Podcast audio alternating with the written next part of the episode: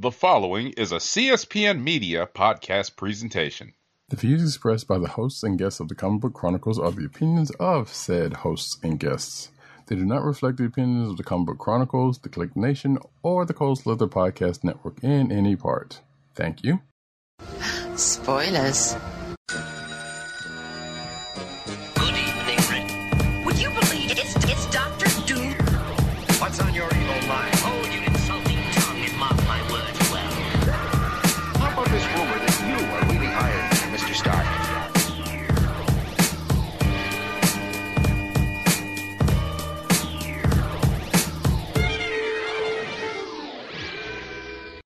Hello, and welcome to another exciting episode of the Comic Book Chronicles.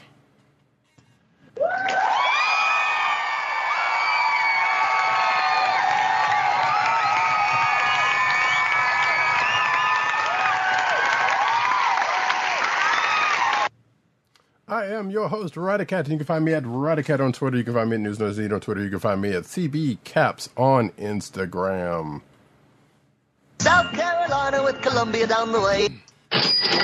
You know, if we were hip enough, we would have the show on TikTok, but mm, I'm not going to be responsible for that. And you can also hear those sound effects that just came through come lovingly from our man in Brooklyn, one agent underscore seventy on Twitter and Instagram.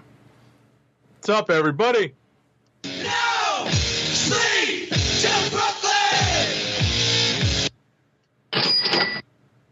Yeah. And you can find this here podcast on the Cold Slither Podcast Network. That's C S P N dot U S. Do it today. You could also find this podcast on your podcast portal place of choice, whether it be Google Play, Apple iTunes, aka Apple Podcasts, Spotify, or the Cold Slither Podcast Network's SoundCloud page. And actually, I am going to bear with me for a moment, for one second, folks. Well, I am going to bear with me for a moment. Okay, good, cool. Um, you could also find us recording here every Thursday night, nine thirty-ish p m on uh, the YouTube channel of The Click Nation. That's youtube.com slash The Click Nation. Uh, and also twitch.tv slash Comic Book Chronicles. Uh, make sure to hit like and subscribe and uh, hit the notification bell and all that good stuff. And leave us five-star reviews on Apple Podcasts. Seafood plate. Um, so, folks, tonight's show is um, is a goodie, like they all are, let's face it. But uh, we don't have a what if uh, to, to go through anymore because that's all done. We don't have anything until, uh, well, I guess we don't have anything until Eternals. Right. Yeah, Eternals and then Hawkeye. But regardless, but what we do have right now is, as we promised last week, um, Agent seventy's recap of his uh, sojourn into New York Comic Con from last weekend. Right. So uh, I only was I was only at New York Comic Con for one day. I, I, I declined to uh, go all four days. For good reason. You know, I wasn't exactly enthused by the the guest list. And after hearing the the two major comic book publishers not show up, uh, the, those being um, Marvel and D C, and uh, Image didn't have a booth. And, and there was just it was just a, a very much a scaled back version of New York Comic Con, obviously due to the pandemic conditions. Um, I didn't have the urge to uh Or, or the the, emer- the I didn't have the urgency to um, go for all four days, so I stuck to my guns and went on Sunday, which is not the best day in the world to go because oftentimes guests tend to uh, leave before Sunday just to get out before the crowds, just to get out before uh, weekend travel becomes an issue, and um, you know, and I understand that, but at the same time, I feel like I could have done this show in a day if I'd gotten a Saturday pass, uh, like a legitimate, a legitimate uh, full day would have been sufficient for me to cover everything I needed to do and wanted to do.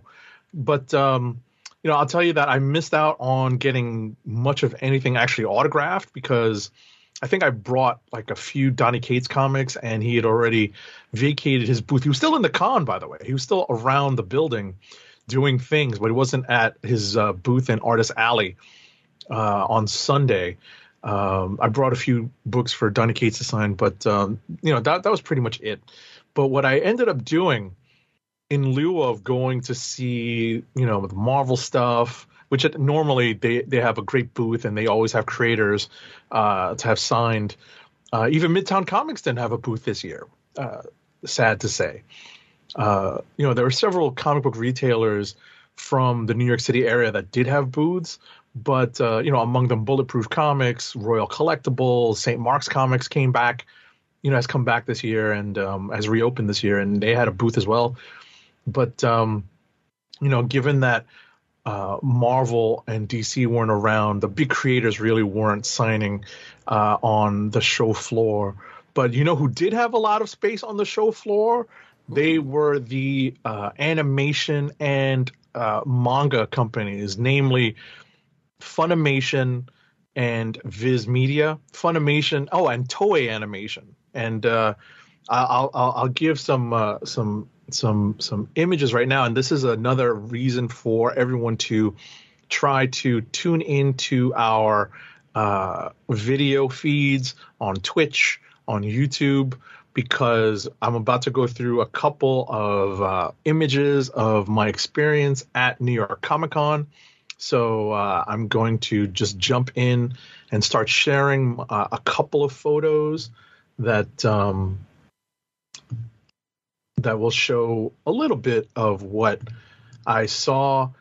Um, I have not posted many of these on social media, but the one I'm going to start with is on my Instagram at uh, at at agent underscore seventy on Instagram. So just give me a second to share this photo. And Ryder Cat is going to tell me for sure that this share is up.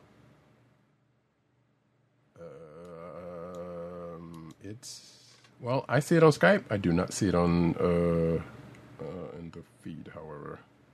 Oh, no! It is not in the feed! Uh, it does not appear to be so, sir. That is not good. Yeah, but I do see it on Skype, so I'm not sure what is going on there. That's odd. I'm going to turn on our Twitch feed and check that out.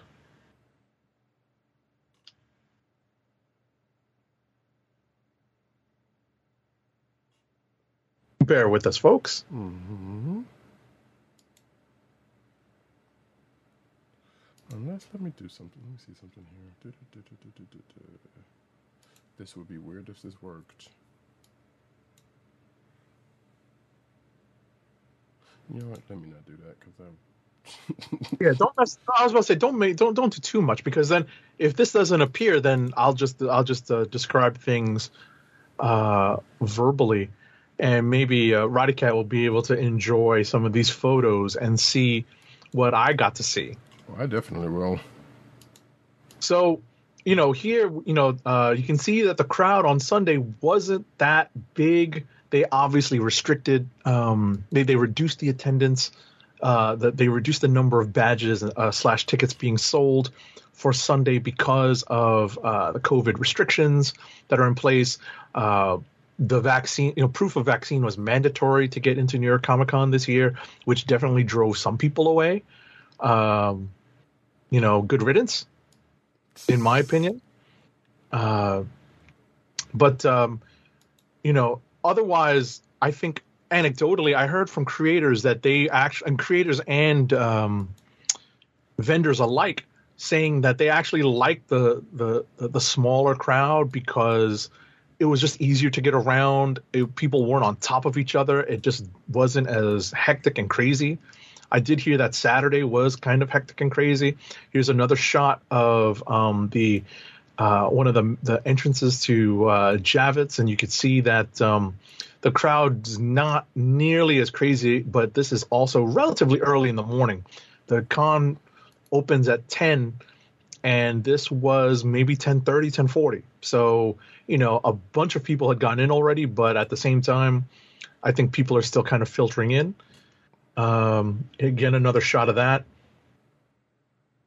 Uh, let's see here.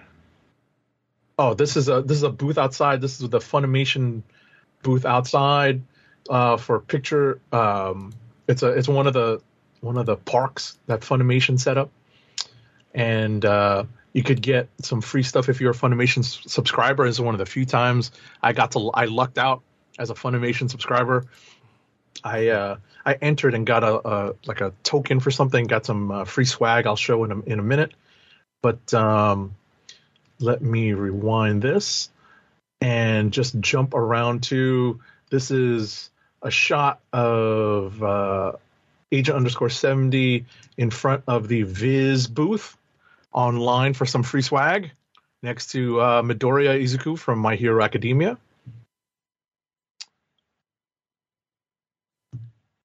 Let me jump around to, oh, the Toei Animation booth. So uh, there were picture opportunities for uh, you to get in front of, uh, you know, basically life-size replicas of characters from Dragon Ball Z. And you could jump in, you know, I mean, there was like a little area that you could stand in front of to take a picture with uh, these characters. There's um, Shenlong slash Shenron that is extending above. I have pictures of this uh, uh, later on, but you could see that. Um, there's a... You could see in my in my gallery of pictures that show up, you could see um, Ultimate Instinct Goku here um, from Dragon Ball Super. Uh, scrolling up, oh, here's a great shot of um, uh, the volleyball anime that I love that uh, Ryder Cat hasn't watched yet. This is the from Haikyuu. This is a cosplay that I would do because it's so simple.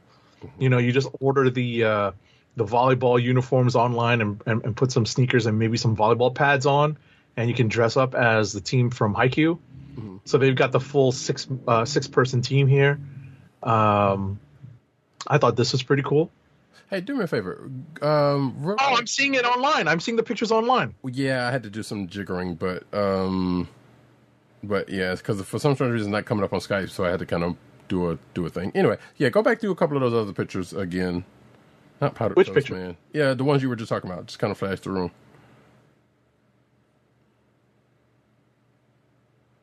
Okay, so that's the Dragon Ball Z one, right? Which that would have been cool. I would have. I would have loved to have. Um... I'll take a picture in front of that. Mm-hmm. Yeah, that was cool. Uh, here's the Haikyuu team. Is that like Samurai Vader? Okay, yes, Haikyuu. Yeah. Yeah, I'll, I'll get back to the Samurai Vader. Samurai Vader. Yeah, this was um some life-sized stuff that you could buy, which is uh, stupendously expensive. I bet. Uh, let's see. Let me go up to. Oh, here's the um. That that was it. That that Tech On. Oh, that yes. Tech On stuff. Tech On Avengers. Right. So this is a a, a sample of the Tech On Iron Man. That is uh, that is uh, going. That is, I guess, in production or about to go into production mm-hmm. from Bandai. I want to say they're probably already out because I feel like I've seen the. Dis- we talked about uh, seeing a display on those. Right. Uh, this is one of the more uh, oh, cool yeah. ones that I saw. Mm-hmm. Uh, I didn't recognize this, but a lot of people did. Powdered Toast Man. Right. I had no idea who that was, but I thought it was a really well done set of costumes. Mm-hmm. From from Brittany and Stippy, of course. Got it. Got it. Got it. I listen. That's beyond my. Uh, that was beyond my recognition. I was just like, uh, I don't know what that is, but that looks really cool. Can I get a picture? You know, right? Which happens a lot at New York at, at, at any con, but especially at New York Comic Con because it's so big. True. That we we're we're bound to see things that we don't recognize, and obviously with my anime. Uh, exposure, there's a lot less that I don't recognize now, at least in terms of the popular stuff. Like here's from My Hero Academia, here's uh, Bakugo and uh, Deku, Deku. Uh, you know, Midoriya Izuku. Uh, a little bit of gender swapping here on the Midoriya. Nice.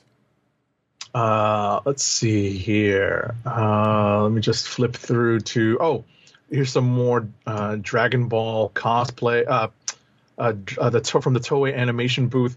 The uh, The ape uh, Vegeta which was gigantic and towered and obviously was a big photo op for lots of people. I have no idea who that person is in that photo. I just happened to walk by when it was a good photo op. Uh, let's see here. Um, a box set. Oh, here is, you know, here's a nice little display from uh, Demon Slayer talking about uh, Demon Slayer being a really popular cosplay. You can even see here in this image, there's someone in the green and black checkered in the bottom right. That green and black checkered Haori from the that that is um, what the, the the main protagonist of the anime uh, uh, Tanjiro Kamado wears. Um, this is um, uh, a Demon Slayer uh, booth for collectibles. You know, lots of uh, I think Tamashii Nation style um, uh, action figures here. You know that are you know like and collectibles. You know that are. Some priced reasonably, some priced on the expensive side because of uh, how detailed they are. Mm-hmm. But uh, lots of Demon Slayer at the con this year. Uh, let me see. Let me get moving a little bit. I did see, oh, this was a nice Doctor Strange. Okay. There's a Captain Carter. And, yep. Doctor yes, Strange. I will I will, I will pull up that Captain Carter in a second. Mm-hmm. All right, so this was a nice Doctor Strange. Uh, let's see. This is from um, a horror movie, apparently. Uh, Midsommar. Oh, okay. I haven't seen it, but I definitely had to take a picture because I thought it was so well done. Mm-hmm. Okay. All right. Uh, let's see here. There's a group of characters that decide to jump in. It was like Carnages with Mario and Luigi and Wario hmm. and a Spidey in there to boot. So, you know, these are just rando people that, you know, jumped into the photo. An M C U Spider Spidey at that.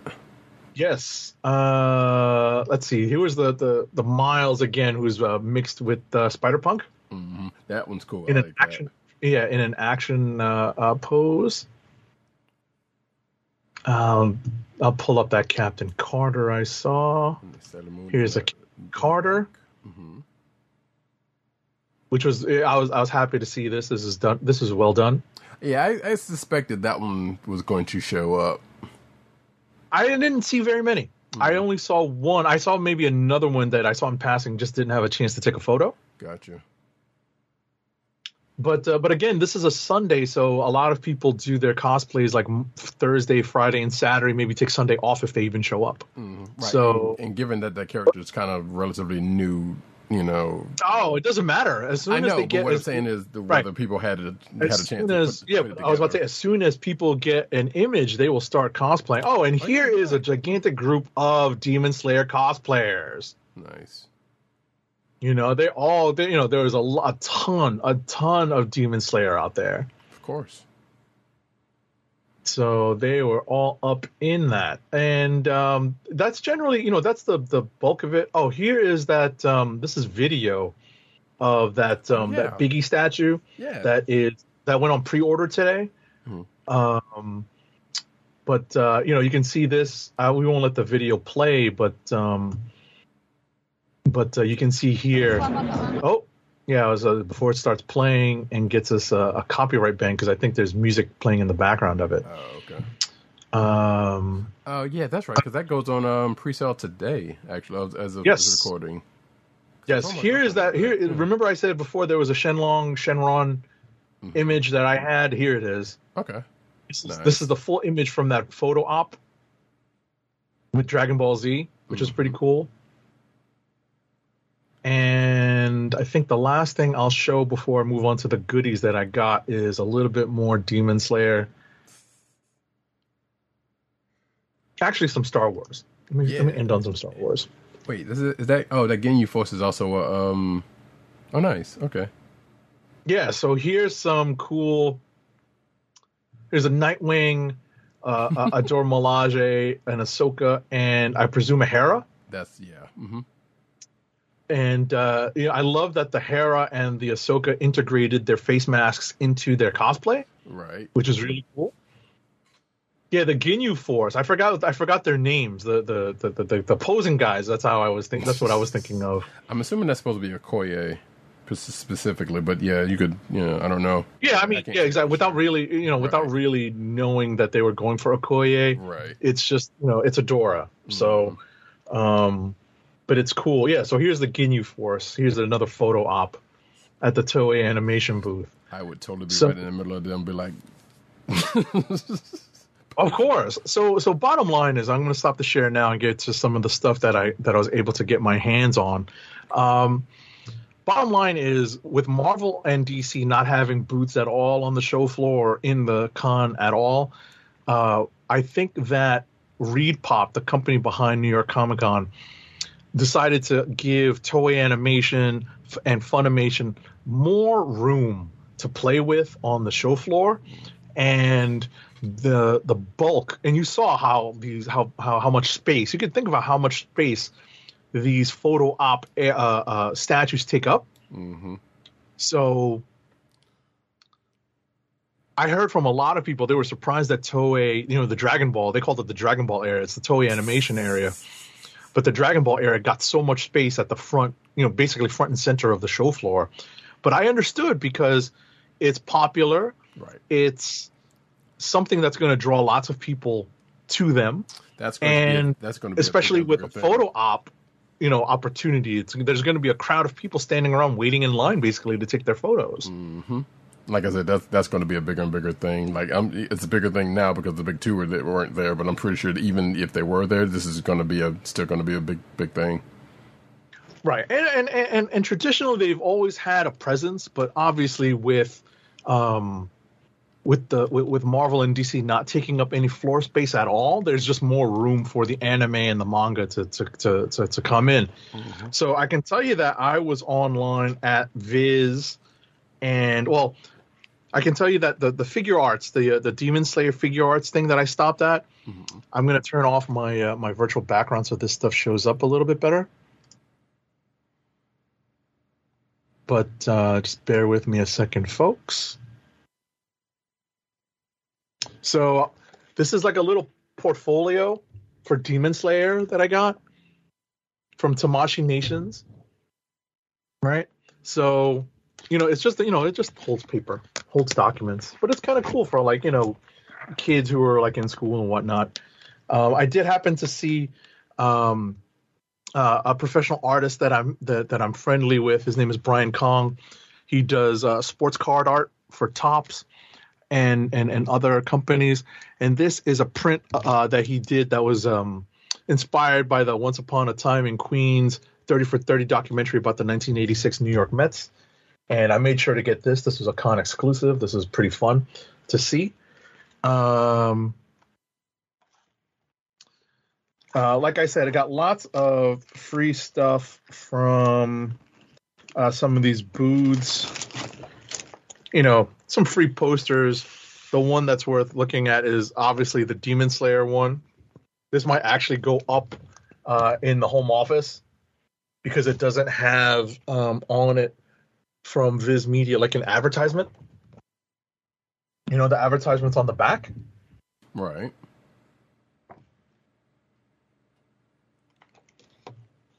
You know, I got some other stuff from the Viz Media booth, some other like posters, like um, for Bleach. It's on my list of uh, of anime. Yes. All right. So I'm not familiar with Bleach, so I couldn't help you with that. Uh, uh, another one for, uh, I guess, the next chapter of JoJo's Bizarre Adventure, Golden Wind. Oh yes, with uh, let's see this. Yeah, this is from manga because this is from the Viz booth. So this is for uh, Shonen Jump, you know, people to subscribe to Shonen Jump so that they can read the latest chapters of the manga online. Mm-hmm. Um, some more free stuff. You know, the Viz Media booth was was, was pretty cool. They gave away uh, cool stuff, like they gave away one piece, the pirate recipe for meat on the bone. Um, the recipe for meat on the bone is is on the back of this little card here. Uh, Tokyo Ghoul is not on my list yet for uh, anime, but uh, they gave away, I think this is Funimation. Um, I could be mistaken, though. But this is a folding mask for Tokyo Ghoul. Have you ever watched this? No, but I know people will really like it. Okay. So I haven't put it on my list yet, but I think I'm going to uh, add it shortly. Mm-hmm. Uh, but yeah, that's like a folding mask for one of the characters uh, uh, there. Uh, right. Oh, and also that uh, that Golden Wind is not the latest season; it's the last season. Oh, the last season. Okay. Yeah, basically. All right. Um, yeah. Speaking of JoJo uh, Bizarre Adventure, Golden Wind. Oh, part five. I guess it's the last season. Yeah. So you get this little bomber uh, uh, glider that you can put together. You know, you can punch it out and fold it and and, and uh, create a glider. Man, haven't seen those in a while. Yeah. Talk about, you know, talk about going retro, right? Right. Um, I think this, yeah, this is from the Tamashii Nations. So I ended up getting something from Tamashii Nations. I got this cool little fan. Oh, nice. You know, which, you know, which didn't really come in handy, but it's kind of cool just to kind of stash at your desk, right, just in case you ever feel, you know, the, the need to have just a little bit oh, man, of fanning. Not one of those, yeah, too bad it's not one of those big fold out ones, like the ones that you see in the movies that go, you know. Yeah, right? But that's, um, that's basically a church fan. Right, exactly. It is a church fan. Viz had the spinning wheel that you could get um, pins from Mashley. Okay, not familiar. Does, but... does that ring a bell? Mm-mm. An, uh, a manga? So, yeah, you could get a pin. You know, I got a free pin from Mashley. Um, hmm. Let's see here. There's not much left before I get to some of the the, the, the, the, the, the purchase items. I got a a Frieza, like uh, uh, that's not a pendant. What is it called? Like a, one of those tokens that, that you can tie to your phone. Oh, like a charm. Charm. That's yeah. it. I couldn't remember what the name what, what, what these things are called. But yeah, I got a, a Frieza charm. I'm like, oh great, Frieza, Frieza. Uh, all right, so I will get to the purchases because that's pretty much it. You know, got a couple of lanyards from Funimation. Uh, that's pretty cool. Oh, you know what's funny? So one of the lanyards you got from I got from Funimation, I gave to a buddy of mine. I, I thought it was defective, but it turns out it's a water bottle hold, water bottle holder, and the rubber ring at the end of it is flexible so that you can put it around like a Poland Spring bottle mouth oh. and carry. And carry it with the lanyard. I was gotcha. like, "Oh, that's what it is." That's actually, I actually had a picture cool. of it in my yeah. gallery before. Right. So, in terms of purchases, I did get the exclusive. We ha- I saw we had an uh, an article on this in the news earlier. I did get the Son Goku Kaioken uh, Super Saiyan Gota uh, uh, nice. S H, uh, S H F Figure Arts action figure. Mm-hmm. You did say you were you were gonna um, gun for it. Yep. Yep. And I did I did get a reservation for it, so I I was guaranteed one, and I got it, and it's pretty cool. I haven't opened it yet, but I'm going to put it up on my shelf behind me at some point. Mm-hmm. But it's pretty cool. Oh, yeah. And it's reasonably, you know, for, for, for one of these more expensive figures, it's relatively reasonably priced, so it's not terrible. Yeah, yeah I saw the price on it. I don't know if it's the same as what you got it for, but yeah. No, yeah, it's sixty bucks. Okay, yeah, it's yeah. sixty bucks. Yeah. I saw. I saw that's the that's the general price, but mm. um, you know, for the for people who are pre-ordering it now. But I, I don't have to pre-order. I got mine. Yeah. so, yeah. You were you, you you went straight to the top. You know, and uh, in terms of the artist, as I said earlier, Artist Alley was kind of bare in my opinion, but uh, there were a couple of artists that um that were that I saw that I recognized and were cool. Uh, the first one is um, Agnes Garbowska. She does uh, Tiny Titans and, and, and stuff like that. And the best print that she had was, of course, Demon Slayer related. So this Nezuko is going to go up on my uh, office walls and uh, shortly. Oh, nice. I love her stuff. Yeah, that's pretty cool. Right? And more Demon Slayer stuff because, you know, that's just like the rage nowadays. So... It's an artist that I actually knew that I met um, as he was coming up uh, through uh, the School of Visual Arts here in New York City. I met him at a comic book store, and I've touched base with him a couple times at con since. But his name is Crease Lee. He had a short story in the Marvel's Voices Identity book. It was the uh, Jimmy Woo story. Okay. And he also had a Demon Slayer print for sale that I picked up that, I'm, that I'll put up in the office behind me um, for display. So sorry for the ring light reflection, folks, but um, it's a pretty cool print. So that's essentially what I picked up. It was overall an, an okay experience for the first pandemic New York Comic Con. The hope is that next year, you know, the talk is that next year they're going to go back to full capacity. That's obviously contingent upon many factors, including the progress of the pandemic. Hmm. But in terms of in terms of, uh, you know, what you could get out of it, I think I got out of it what I needed and wanted, you know, despite the fact that I got, you know, that I was only there on a Sunday. And it's obviously the kind of the worst day to be there. Um, you know, New York Comic Con has done a, a good job of programming Thursday to be more attractive, and I'm wondering if maybe I should get a Thursday badge if Saturday badges don't uh, don't go come through next year for me, if they are still doing a somewhat reduced um, uh, uh, a reduced attendance level. I would also say that, you know, if not Thursday, Friday, as opposed to uh, bailing for just the Sunday, I think Friday would be the day to, to try to go and just take a day off and just go on a Friday if Saturday doesn't come through, right? Because I think that ends up being the next best day to be at the con. So, you know, that that's a, a little bit of a live and learn uh, for me this year. I was about to say Saturday, you, you, you, you're generally right about Sundays, but also Sundays is also a good day if you go in there for a specific purpose, as in shopping for deals. Like, because mm-hmm. we talked about the, uh, the uh, after the show last week, you know, which we both noticed that having, you know, con experience.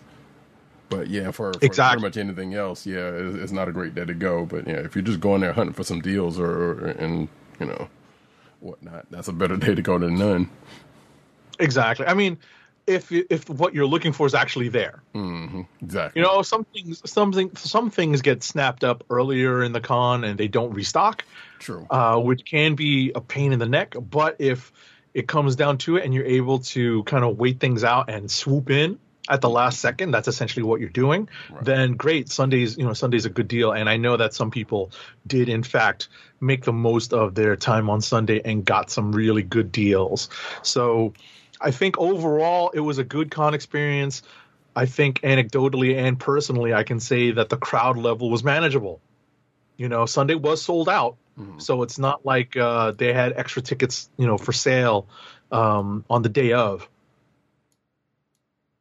Gotcha. And they had plenty, you know, they had, they had plenty of room for people to walk around, which is great. And, you know, we'll just see how things go next year. And, you know, but we'll just have to see how we'll just have to see how everything develops. We'll we'll, we'll see how it goes next year. That's that's the the best thing I can say is, for my first con during the pandemic times, it turned out to be okay. You know, scaled back as it was, you know, I got what I wanted out of it. And it definitely helped that I was more familiar with anime stuff now than I would have been pre-pandemic, because I think I would have been much more disappointed had it not been for my anime journey over the course of the pandemic. Because I think I would have probably spent more time complaining about the lack of things to do and see.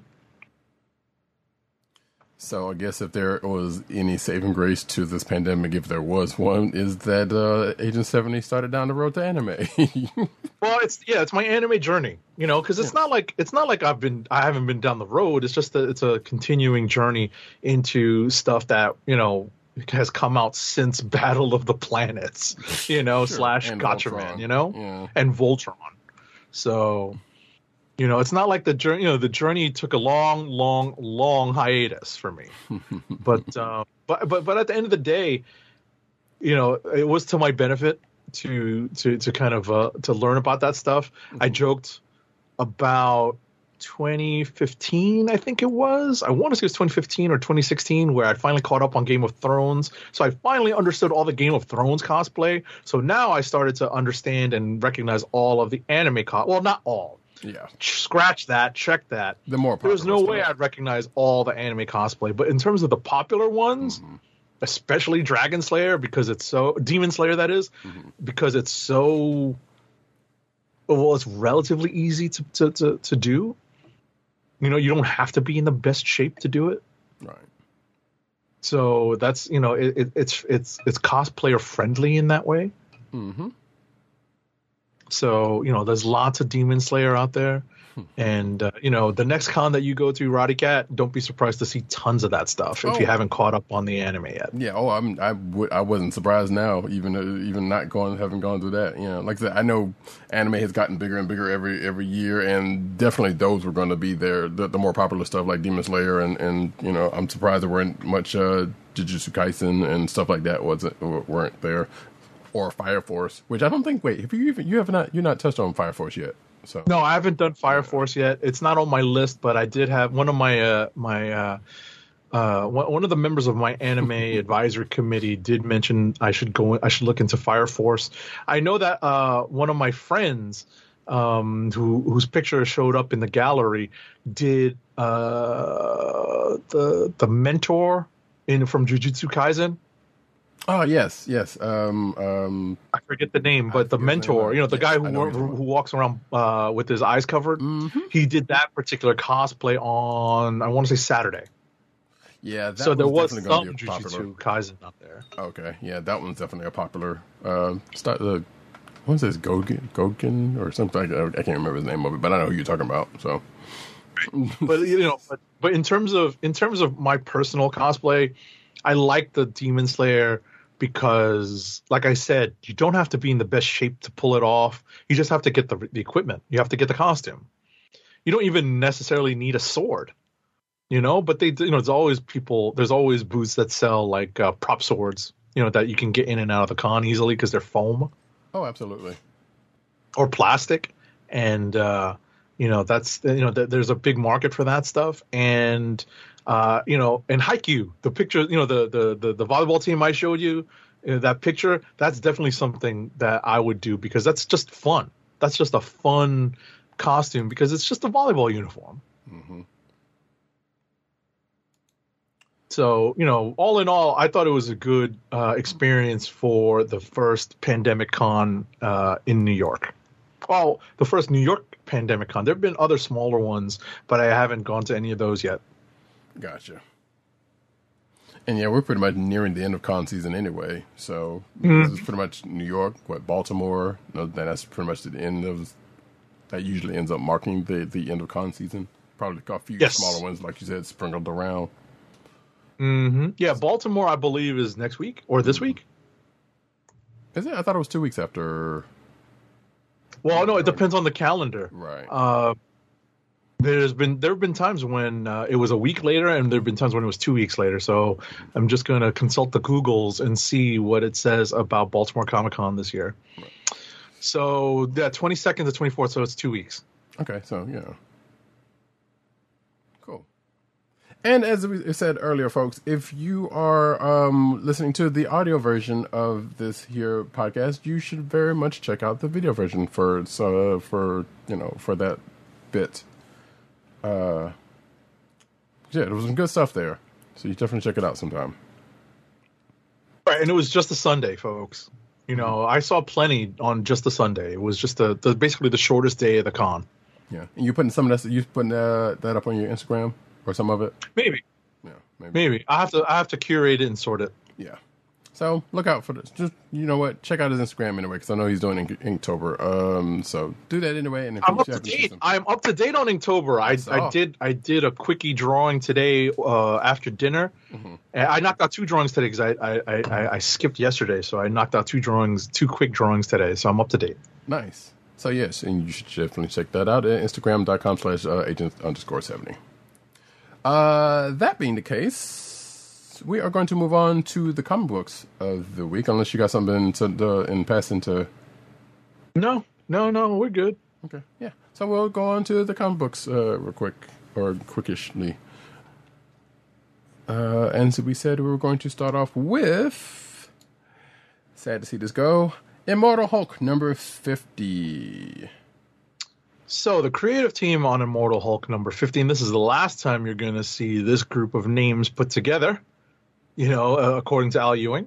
So oh, yes. It's written by Al Ewing with art by Joe Bennett inks by Rui Jose and Bellardino Bravo. Well, it's pencils by Joe Bennett, inks by Rui Jose and Bellardino Bravo, uh, colors by Paul Mounts, and inks by uh, and letters that is letters by V C's Corey Pettit. So we're finally getting to the culmination of Al Ewing's fifty issue journey that has taken us through some trans, you know, some some body morphing, body horror uh, uh, times and, and images and and uh, personality separations, uh, you know, amongst the the various alters of the of the of Bruce Banner and the Hulk, and you know now we've gotten to the grand finale, the big confrontation with uh, the leader, which is basically spanned over uh, issue forty-nine and fifty.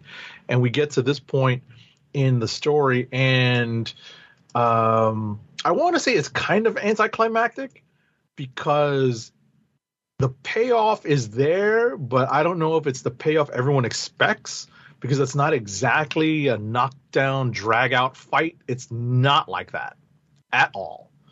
You know, there's there's elements of that here, but it's really not central to the conclusion of Al Ewing's story. You know, we start off with kind of a, a, a twist on the the origin of both Samuel Stearns, the leader, and Bruce Banner, the Hulk, and their possible um, their possible uh, connect. You know, their possible connection. Uh, going back many, many generations at this point. You know, did, how did you, what did you think about that from uh, Ohio in nineteen oh one? You're on mute, Ryder Cat. So yeah, that part was kind of interesting. The the the, the tying together of um, the leader and the Banner. Well, Banner and and and the leader's family histories. I almost was like, wait, so they're suggesting that um that um Banner is not Banner but but a Stearns. Mm-mm. First, I know I know that's not where they went, but I was like, wait a minute, is that where they're going with this? It's like they're, they're about oh you mean when right right right right, right. I, at least at the beginning right right right that that, that they were at least more uh, they were actually related by blood. And we find out, spoiler alert, that that's not necessarily the case. Right. Uh, but there were some uh, there were some uh, improprieties in the uh, in the history. But that also, like uh, like I said, kind of started their histories together. I'm like, that part was kind of interesting. But that was but what I was going to go back and say before that was that we weren't really sure what to expect coming into this uh, last issue. Um, and this if this series has told us anything is that not really sure what to expect, um, much less a big, you know, expected uh, knockdown, dragdown fight. Although you, you would kind of feel like there should have been what, which is right. Probably why people are disappointed and, and understandably so, I guess, in certain places. But also subverting expectations is what this book has been doing since the beginning. So right. go, go so far as that. But yeah, that whole history thing was like kind of weird, but also was like, okay, so where are they going with this? And they kind of went somewhere with it. It was not to give it give anything away, but that part was like, okay, so what? Like I get it. The, the the the demons started way back then, um, in a, in a way, uh, and, and of course it was spoiler alert. It was over a woman, you know. Um, so, uh, but outside of that, I'm like, okay, so what does this mean? Mm-hmm. So, so what particularly does this mean? And and the while the book kind of took a length to go a certain, like take it a certain place, and uh, as Agent seventy said before the show, there was like the the all of the biblical references started making, well not started, but they've been making, but you know they they kind of summed up. Well, they made sense. much more, yeah, they right. made much more clearer sense. Exactly. We had a gist of what Al Ewing was getting at here, you know, with obvious. Uh, uh, references and connotations with uh, uh, the the you know the the green door leading to hell, or at least a version of hell, mm-hmm. and you know one of the many hells that are in the Marvel universe.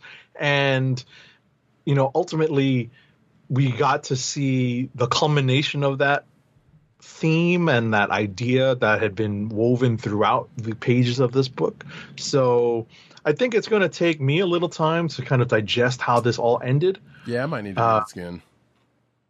You know, like, because I, you know, I read this. I actually read it slowly to try to absorb it. Mm-hmm. And I got what was going on. I definitely understood that uh, to a certain extent, Al Ewing has to put the toys back in the toy box. Mm-hmm.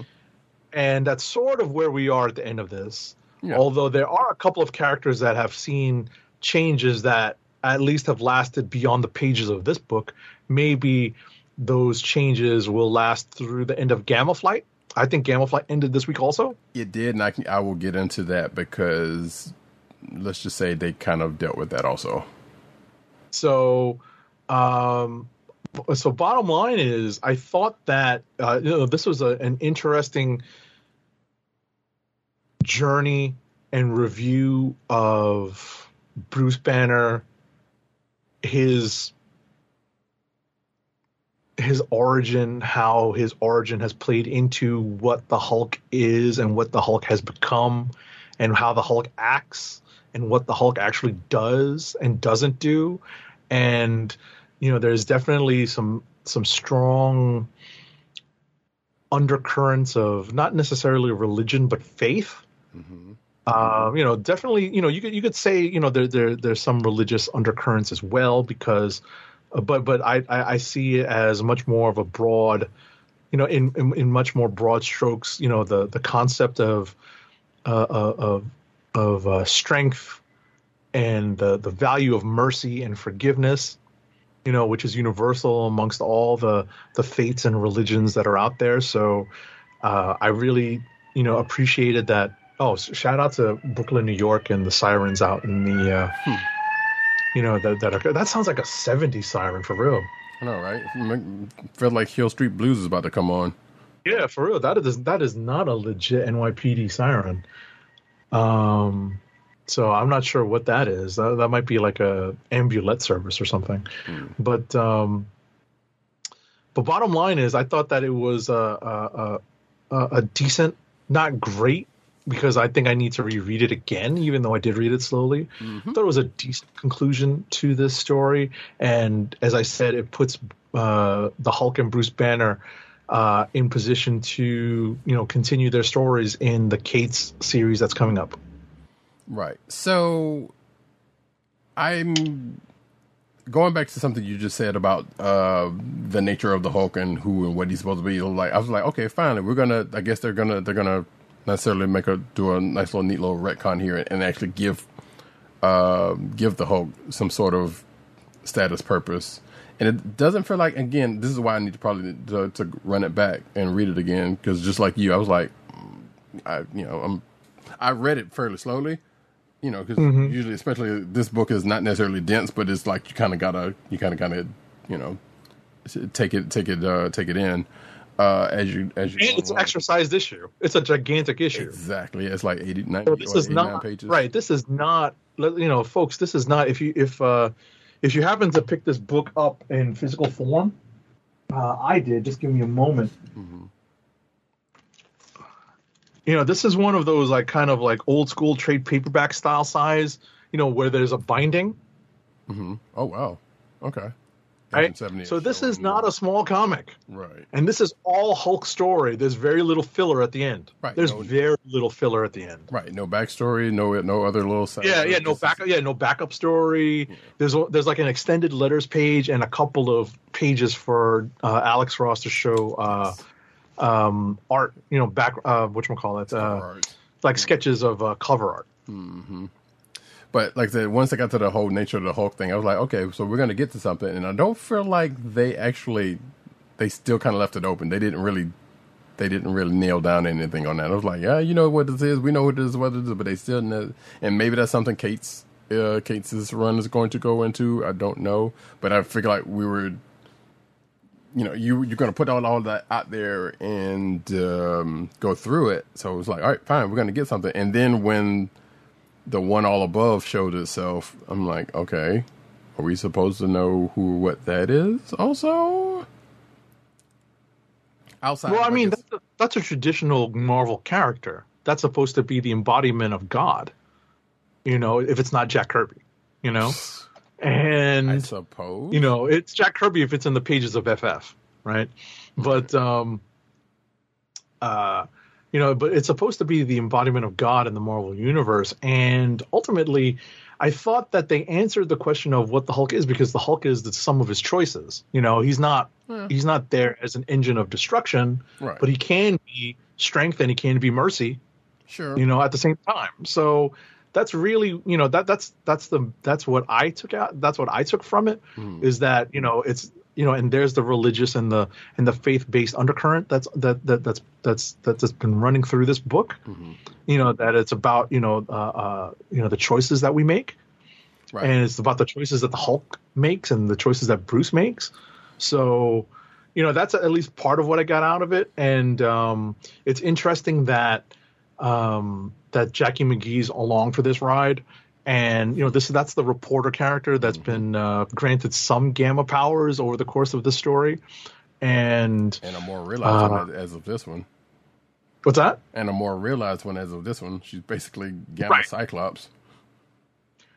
Uh, yes and... Yeah, I guess... I was going to say yes and no, because I guess we don't really know how how that works outside of the... Uh, the the the... Uh, oh yeah, the place down, uh, the the place below. Or yeah, the down saying. below. Yeah, exactly, mm-hmm. exactly. True. Or even even if it does work, yeah, outside of there. Exactly, exactly, exactly. I mean, we know she has her her, her gamma seeing powers works outside of that, but not to the extent that it did here. Yeah, exactly, exactly. That's what that that's why that's why I wanted to to uh, to put an addendum to that, because we know that she has. Uh, powers that work in, uh, you know, outside of that realm, you know, and uh, the way they're unleashed here is a little different. So we're not sure. Yeah. I, yeah, I don't know. Uh, and whether that's going to get addressed or just get left out there. So going back to what you were saying about characters, you know, being um, whether there's the... some characters are kind of still out there as they were. And actually, I feel like I want to go into Gamma Flight. Uh, sure. Just to kind of sum sure. Up. I think I'm. I was about to say I'm done with Immortal Hulk. Um, right. I'm done uh, commenting on it. If, if you have anything more, go on. But I think you should follow up with Gamma Flight. Yeah. So, so um, there are a couple of characters that are still on the table as they have been changed, uh, coming out of Immortal Hulk, at least as of this moment, and. Gamma Flight uh, number five, which I will get to in a second, does nothing to change that status uh, right okay. now. However, there are, there is another set of characters that have. So let's go ahead. Um, I don't know what they're going to do with this this first set, but uh, one of them, the other one, whom I'm all, I pretty much forgot about, comes back into play. Um, so actually, let me go ahead and uh, what did I do? Go ahead and bring up the cover as I talk about uh, Gamma Flight number five, which is the last issue of this miniseries. Um, it is written by um, Al Ewing and Crystal Frazier. There we go. Uh, let's see. And the rest of the uh, team is uh, the art by Lan Medina, cover artist uh, Antonia Fabella, and letters by V C's Joe Sabino. So, uh, Gamma Flight's been pretty much about the um, the, uh, the the Gamma Flight crew that have been a part of Immortal Hulk up until the last ten, what, probably six, seven issues or so, something like that. Um, but they've been on a run since since uh, not working for the government I- anymore. But they've still been helping people. Uh, they. I'm not saying recruited another Gamma Flight person, but the person definitely has been working under them. And I don't know if this team is going to go any further after that. But the gist of this issue is that the big bad, um, the big bad, is uh, an old Hulk villain, the Abomination, um, who somehow got um, who we didn't. I don't recall. Did we see the Abomination in Immortal Hulk? I don't think we had. Yeah, we did. Did we? Because that's how. Because that's how. Um, because spoiler oh, Fordian, alert. Yeah. Right, because spoiler alert, the character who has taken the Abomination mantle is not Emil Blonsky. Well, so there's therein there's the rub. Yes, because in Gamma Flight it is uh, Blonsky who has pretty much flipped it. Uh, I see. Yeah, and has Vortian's um, persona within him. He's somehow, because we all know General Vortian, who was a, a Hulk villain, um, or kind of a, a Hulk villain um, in Immortal Hulk, quote unquote, died. But right. somehow the Abomination ended up with his, not only his likeness, but his memories. And the uh, the newest, I guess, member of Gamma Flight, um, who is his daughter, uh, who goes by the name of Stockpile. But regardless, um,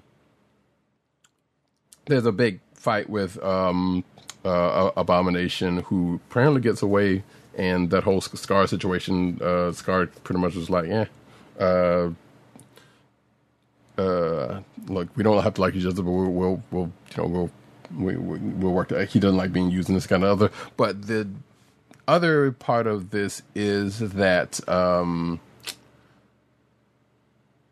and I don't know if you plan on reading this or not, but um, I skimmed it, so okay. I didn't. I didn't uh, get all the references that you were just talking about. Gotcha. But um, you know, I'll go back and read it uh, just to just to see what the new status quo is for these characters. Right. What I was wondering about is Walter Langowski, because so he, there, he's in this book as well. So there we go. So that, and that's what brings me to that, because two characters, like I said, did not have are still pretty much out in the wind as they are. Are Walter Langowski, who is in the body of Doc Samson, and Doc Samson, who is in the body of Sasquatch, or a gamma, I guess a gamma version of Sasquatch, because of right. events that happened during the course of uh, Immortal Hulk. They are still right. pretty much as they are. All right, so they're still in that situation. Okay. Right. Now, the characters that did get pretty much uh, changed uh, were uh, Dell and Rick Jones.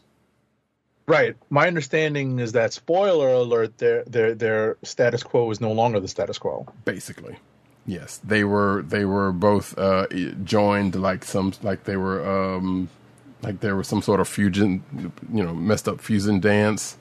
Uh, fusion, ha! But now they have split apart thanks to uh, the Absorbing Man and uh, you know uh, uh, a a a a uh, gimmick that. Uh, That, that shows up here conveniently for for the purposes of doing that. Um, so yeah, like I said, that's pretty much the only thing that is that has changed on this. And then after that, like I said, we don't know the status of we don't know if these the the Gamafly is going to come back in any other form, or whether they're going to do anything about the Langowski uh, Doc Samson situation, or just keep them like that for a while. We don't know. Maybe that's another thing that's going to come up in in the Hulk book. Who even knows? But ultimately, like I said, we can pretty much get an get an ending out of the of this uh, five issue. This is pretty much like them just kind of going off with their end and taking, a, at the very least, one loose end of the um, of the uh, Immortal Hulk stuff, and that's the Rick Jones, uh, Rick Jones Dale situation. Uh, so I, I feel like that's probably the only other thing of note that happened here. But you know, outside of the fight with the Abomination, who got away, so I don't know. That being said, though, that's you know that's that. Whether we see this stuff in, in the, the whatever that uh Dunn Case's uh, Hulk run is going to be, who even knows? But there's still a couple. Of, there's still like one thing, uh, a couple of things are still on the table. Now, this they did say something at the end of this about being able to do something about their situation, about Langowski's and Samson's situation in the course of this, but nothing actually ever happened of it. Right. They just pick, they make a passing mention of it. Right. And, you know, everyone knows that that's, uh, that, that that's probably not going to last forever, but it's interesting to see that they didn't resolve it here in the pages of Immortal Hulk or in Gamma Flight. Exactly. So, like I said, whether there's a little bit more that goes going to it, because they even said, it was like, hey, we could do with this, we could deal with this right now. It was like, right now? But, like I said, they didn't actually go through the motion of it because right. Doc Samson wasn't there. Or Sasquatch, Doc Sasquatch, I guess, and it wasn't there. Well, all right, and, and Bruce Banner was in the wind. Exactly. Even though it shouldn't have been, because it's not like he was breaking out of, uh, you know, for, uh, it's not like he was trying to break out of a, a, a standard city building. It was back. It was the Baxter Building. Right. So, but as but as he even noted, it was like, yeah, they're they're pretty unobservant. like like Yeah, they notice him as a Hulk, but they don't ever notice him as a Banner because, you know, his Banner's a puny, puny human. So he just kind of walks out with his new suit and faces the world. So, but yeah.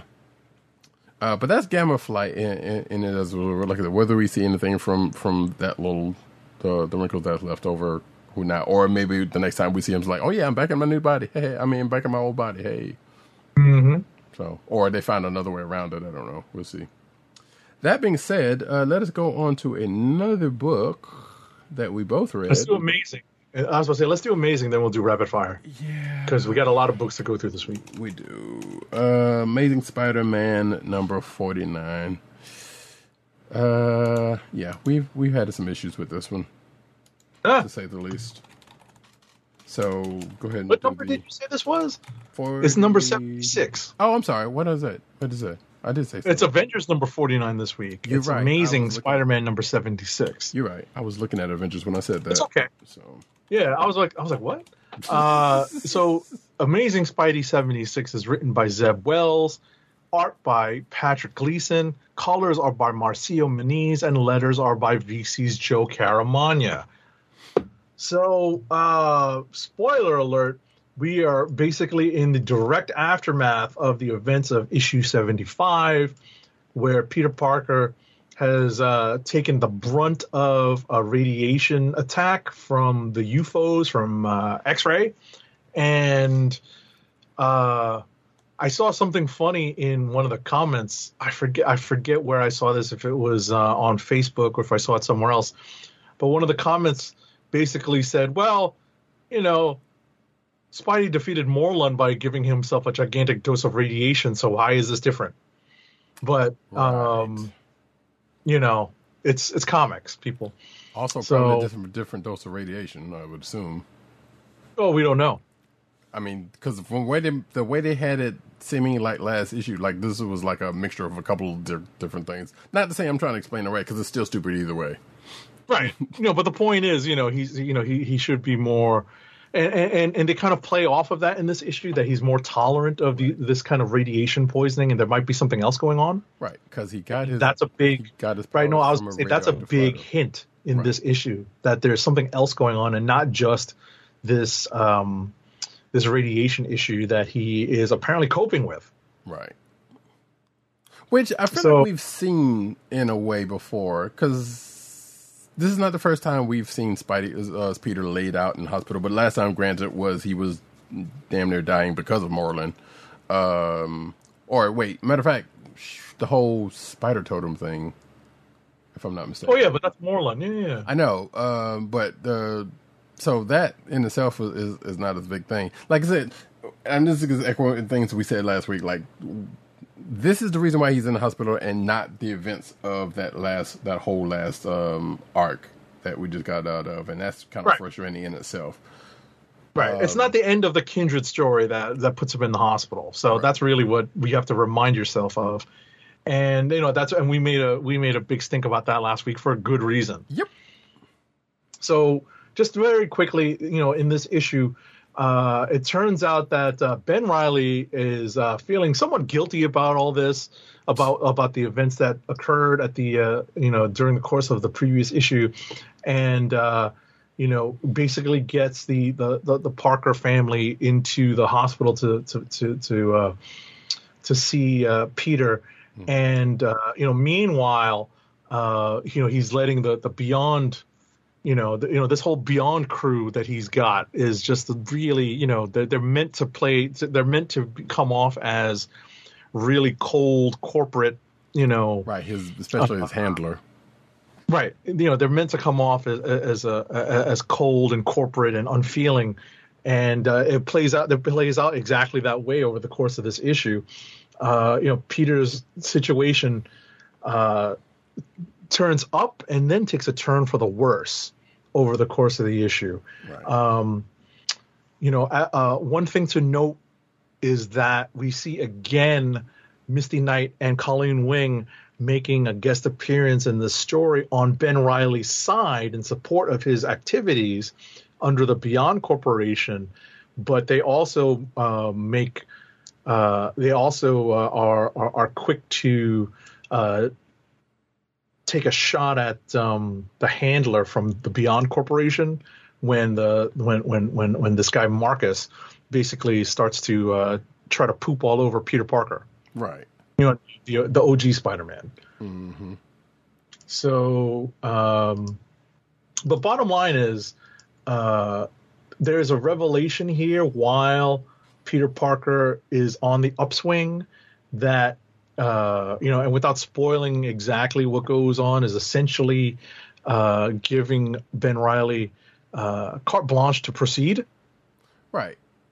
Because, you know, because, I won't yeah. say exactly what happens, but that's essentially what allows Ben Reilly to proceed with a somewhat clear conscience. Right. Because as, as we saw last issue, he was going to do it regardless, and now because of what happened, he felt bad and, and wanted to get, you know, wanted to get the blessings, right? And of course, but bottom line is, oh, sorry, go ahead. Finish no, no, I was just gonna say, and, and of course, Peter being, being Peter, just kind of was like, okay, you know, or you know, it was like, yeah. Anyway, go ahead. Well, you know, no, basically, he says you deserve it. You yeah, deserve to be happy. You know, is, that's like the nicest of nice guy responses. Right. Which, again, a very Peter response. When I'm sitting here like, no, no, he doesn't. Right. Well, that's the thing. We know as readers, we know, or at least we, we have a feeling that he doesn't deserve it. Right. But at the same time, you know, we, you know, looking at it from, from, from the history that Peter has with the, you know, with, with this particular clone, with mm. Ben Reilly, you know, I, I can sort of understand it. But at the end of the day, uh, you know, uh, Peter's condition goes south. And, you know, that's sort of where we leave uh, his story off. Mm-hmm. And the story of Ben Reilly is getting the drop on the U F Os thanks to some technological improvements given to him by the Beyond Corporation. And, and, and, the, and that's sort of where we end this particular story. So I have a couple of observations, and mm-hmm. I think it's going to parallel what I said about issue number seventy-five, mm-hmm. which is one, you know, it seems like the U F Os were, were are are either being paid or were picked out by the Beyond Corporation specifically for uh, Ben Reilly to take on.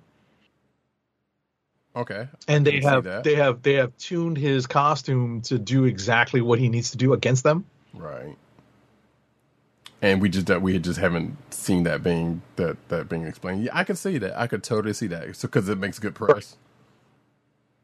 Exactly. Oh, and they talk about the press too. Well, no, no, you know, I know talk, that, but yeah. No, no, but they talk about him getting bad press if they let the if he lets the U F Os get away. Right. Right.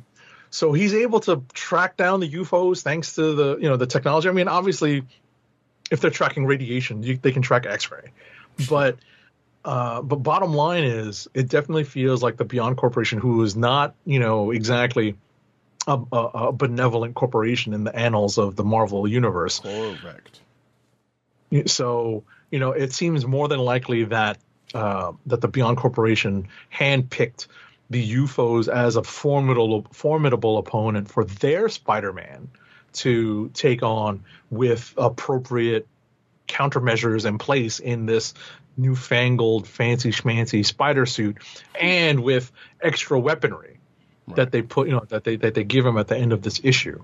Um, the other thing I wanted to mention, I think I mentioned it uh, last week, is that what I'm afraid of is that they're going to string along, and they sort of did this, and we talked about this, Ryder Cat and I did uh, prior to the show, that um, Bo- that what what what's going to end up happening is we're going to be following these two stories in parallel, the story of Peter and the story of Ben mm-hmm. over the course of these nineteen and change issues. And it's just enough to keep the the the, the Peter Parker loyalists on the hook for picking up this book. Right. While still pursuing this nineteen-issue story arc with uh, Scarlet Spider slash Spider Clone slash Ben Reilly. Right. And I don't know if I want to stay on for that, but I have a feeling they're going to keep their hooks in me for at least a little while longer. Mm-hmm. And then, you know, it may come down to some sort of tipping point where I jump off until they bring Peter back full-time. Right. And I... At I, least in terms of my physical pull. Right. And I'm of the mind that e- even as uh, abbreviated as the story is going to be, um, I I think, and we did talk about this before the show, that I think they're not going to focus on Peter as much as as as, as what Agent seventy believes. But I can see where that would happen, where they would, because it makes it, like I said, this story is going to be supposedly short. It's only three months, and it's only nineteen issues, and it's coming out, you know, three times a month. So it, it wouldn't be surprised if they actually do go like that, but I kind of feel like it was like, no, they're just going to do, do kind of like, um, almost like Superior in that. Like, nope, Spider, I mean, Peter just kind of is not in the picture until like near the end, and then he's like, then he comes back for his reason, or, I don't know, he needs a, uh, Peter needs a drug, uh, blood transfusion, and Ben comes back for some, you know, for that or some stupid reason, you know, or, or kind of comes and checks up on him every now and then. Um, But not as much as you, you one would think. So, I don't know. It, it could go either way, but Agent Seven is more likely to be right in this situation because of the, the shortness of the um of the story arc. So, right. But we'll see. I mean, you know, Ryder Cat is, is saying that, you know, three three months. I have a feeling it's closer to five or six. You know, just counting out the number of issues. Well, yeah. You know, three three issues a month. Well, yeah, that's only, I mean, yeah, yeah, yeah. Times five, you know, so we're looking at at least a five. Sure. You know, at least a five with maybe a couple of one-shots thrown in there, you know, because we did the math and it turns out that it's a little bit more than six, technically, if they stick to just three issues a month. Right. So, um, you know, we're going to be like partway through twenty twenty-two when this, uh, you know, when this particular story arc resolves itself. Right. But still not as, as as was said before the show, not as long as Superior Spider-Man was around. So that right, was, that's that the right. The that's point. The comparison I brought into play, which is uh, for for a good amount of time during Superior Spider-Man, we were following along with uh, Peter Parker in the spirit realm, or like his his essence, kind of floating around in the back of uh, Otto's head as he was playing Peter Parker. Right, and and even that was kind of near the end, mostly. I mean, yeah, there were some parts in the beginning, but until a certain point, but then that went away again. Right, and, right because at some point, Slott basically wanted to stick it to the readers and said, all right, we're going to cut this off. Right. And they actually do that in the story, you know, like as part of the story, like, oh, okay, you know, we're basically going to stomp out this particular, um, uh, uh, you know, kind of uh, spiritual remnant that's floating around in the back of, uh, of, of the Spidey-Ock brain. Mm-hmm. But uh, you know, it, it eventually comes back. So, you know, we don't know how they're going to play this out. If there's going to be a similar kind of spiritual journey going on, or like uh, uh, uh, whatchamacallit, um, uh, astral form type thing going on. You know, kind of convenient that Doctor Strange is not around for this. Yeah, no, right. As he was in the last, the whole of last, uh, the whole last um, Kendra thing. Not you know, but most so, of it. Right. You know, talk about taking him off the board conveniently, right? Right. But, uh, yeah, so so that's, you know, that I, I I definitely had the same feeling reading this issue that I read, that, that I had reading the last issue, which, which was I was angry for a lot of the parts that I read, you know. And, you know, I don't know if it's just me just not liking the Ben Reilly idea and the Ben Reilly character and where they took that character. Yeah, and I, I that. love that there, I, I love and hate the fact that there are people who really are who must have came on as fans of Spider-Man during that time, yeah. and they just go back and revisit the character and you know where he is and some of his supporting cast. Yeah, that is neither one of us. I mean, you know, like I said, love and hate, you know, left and right. I, I, I understand there's probably people who came on who came of age reading that yeah. era of the book. So, hmm. uh, did we do the creative team? Uh, yeah. Okay, just make sure. Absolutely. Um, but yeah, there's really not much else to say about that. Like, like Agent seventy said, maybe we'll check in on it and for a couple more issues, and we'll we'll see. But yeah, this is yeah. as expected. We don't. Neither one of us is definitely not doing any physical pulling of of this book. Yeah, I mean, I have a physical copy of this issue, whether or not. That continues remains to be seen. You know, uh, you know, we'll see. Twitch, full disclosure, I haven't really been pulling Spider-Man since the, the whole this whole seventy-six issue. So, you know, that's, it is what it is on that part. Right. Yeah, don't get me start. Don't get me started on how I feel about um, about whatchamacallit, about uh, pulling all of Spencer's run. Oy. Yeah. That being said, well, you know what? Do we? Mm, you know what? No, no. I'm about to say, do one, do one more book before we do. Let's just go ahead and do uh, um, rapid. No, let us rapid fire. Yeah. I ain't got time to bleed. Rapido rapid fire. fire. All right, you I was about to say, you want me to go because I'll cover the Marvel stuff and you get everything else. Sure, we we we yeah, we've gotten some some still some similar stuff in there. All right, so one of the books we have in common is Avengers number forty-nine. It's written by Jason Aaron with art by Javier Garron and Flaviano, colors by David Curiel, and letters by V C's Corey Pettit. So this is uh, part four of the World War She-Hulk story, and uh, revelations abound in this issue. One is that um, it seems like this foray of She-Hulk into the uh, loving, and I say that uh, fully sarcastically, into the loving arms of the Red Room and uh, the Winter Guard was uh, set up, was pre-planned, and uh, we get some retroactive dialogue between She-Hulk and Black Panther about, you know, undertaking this particular uh, plan and the, the risks of it. And uh, we see that um, there's a couple things that are playing out the way they expected and a couple things that are playing out contrary to what they expected. Mm-hmm. One thing that they definitely expected is that uh, the Winter Guard and Russia would make a move against Atlantis. One thing they did not expect is that the Red Widow would take certain things into her own hands, quite literally, and uh, proceed with creating, uh, let's just say, uh, someone else who could probably walk through the green door. You know, shout out to the Immortal Hulk. Yes. You have anything to add?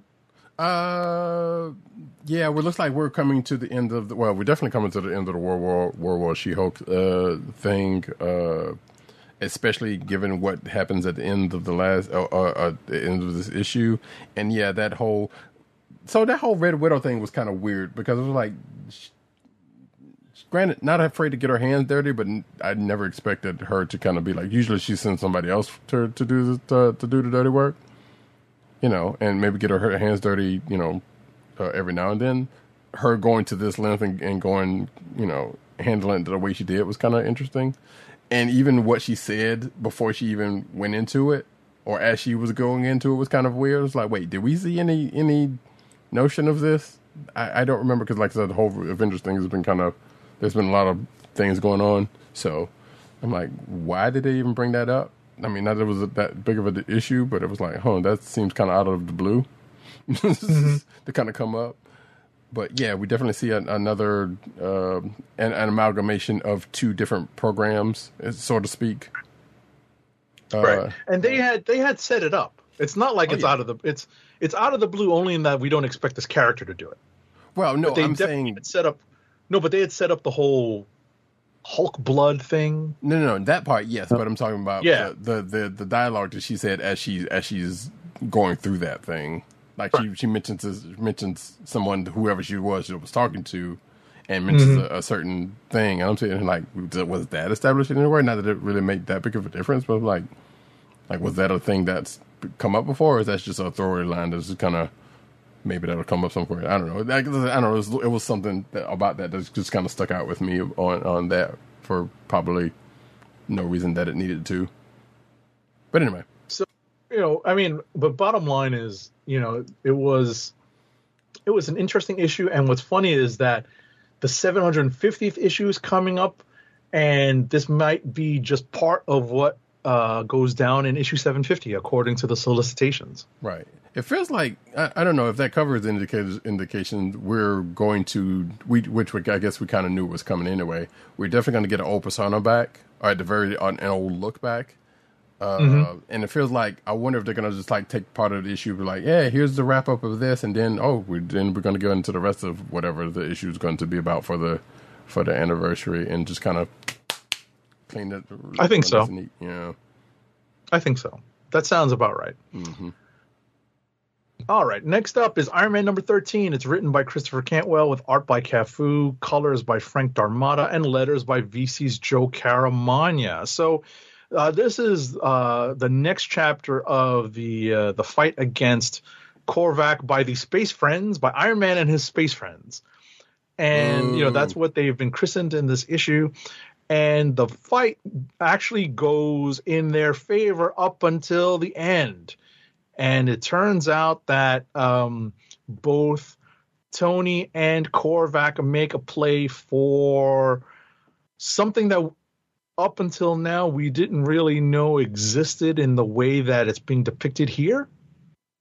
Because let's just say the power cosmic was something that Galactus gave you. Correct. Also, and it's not something that you could literally go up to a machine and get.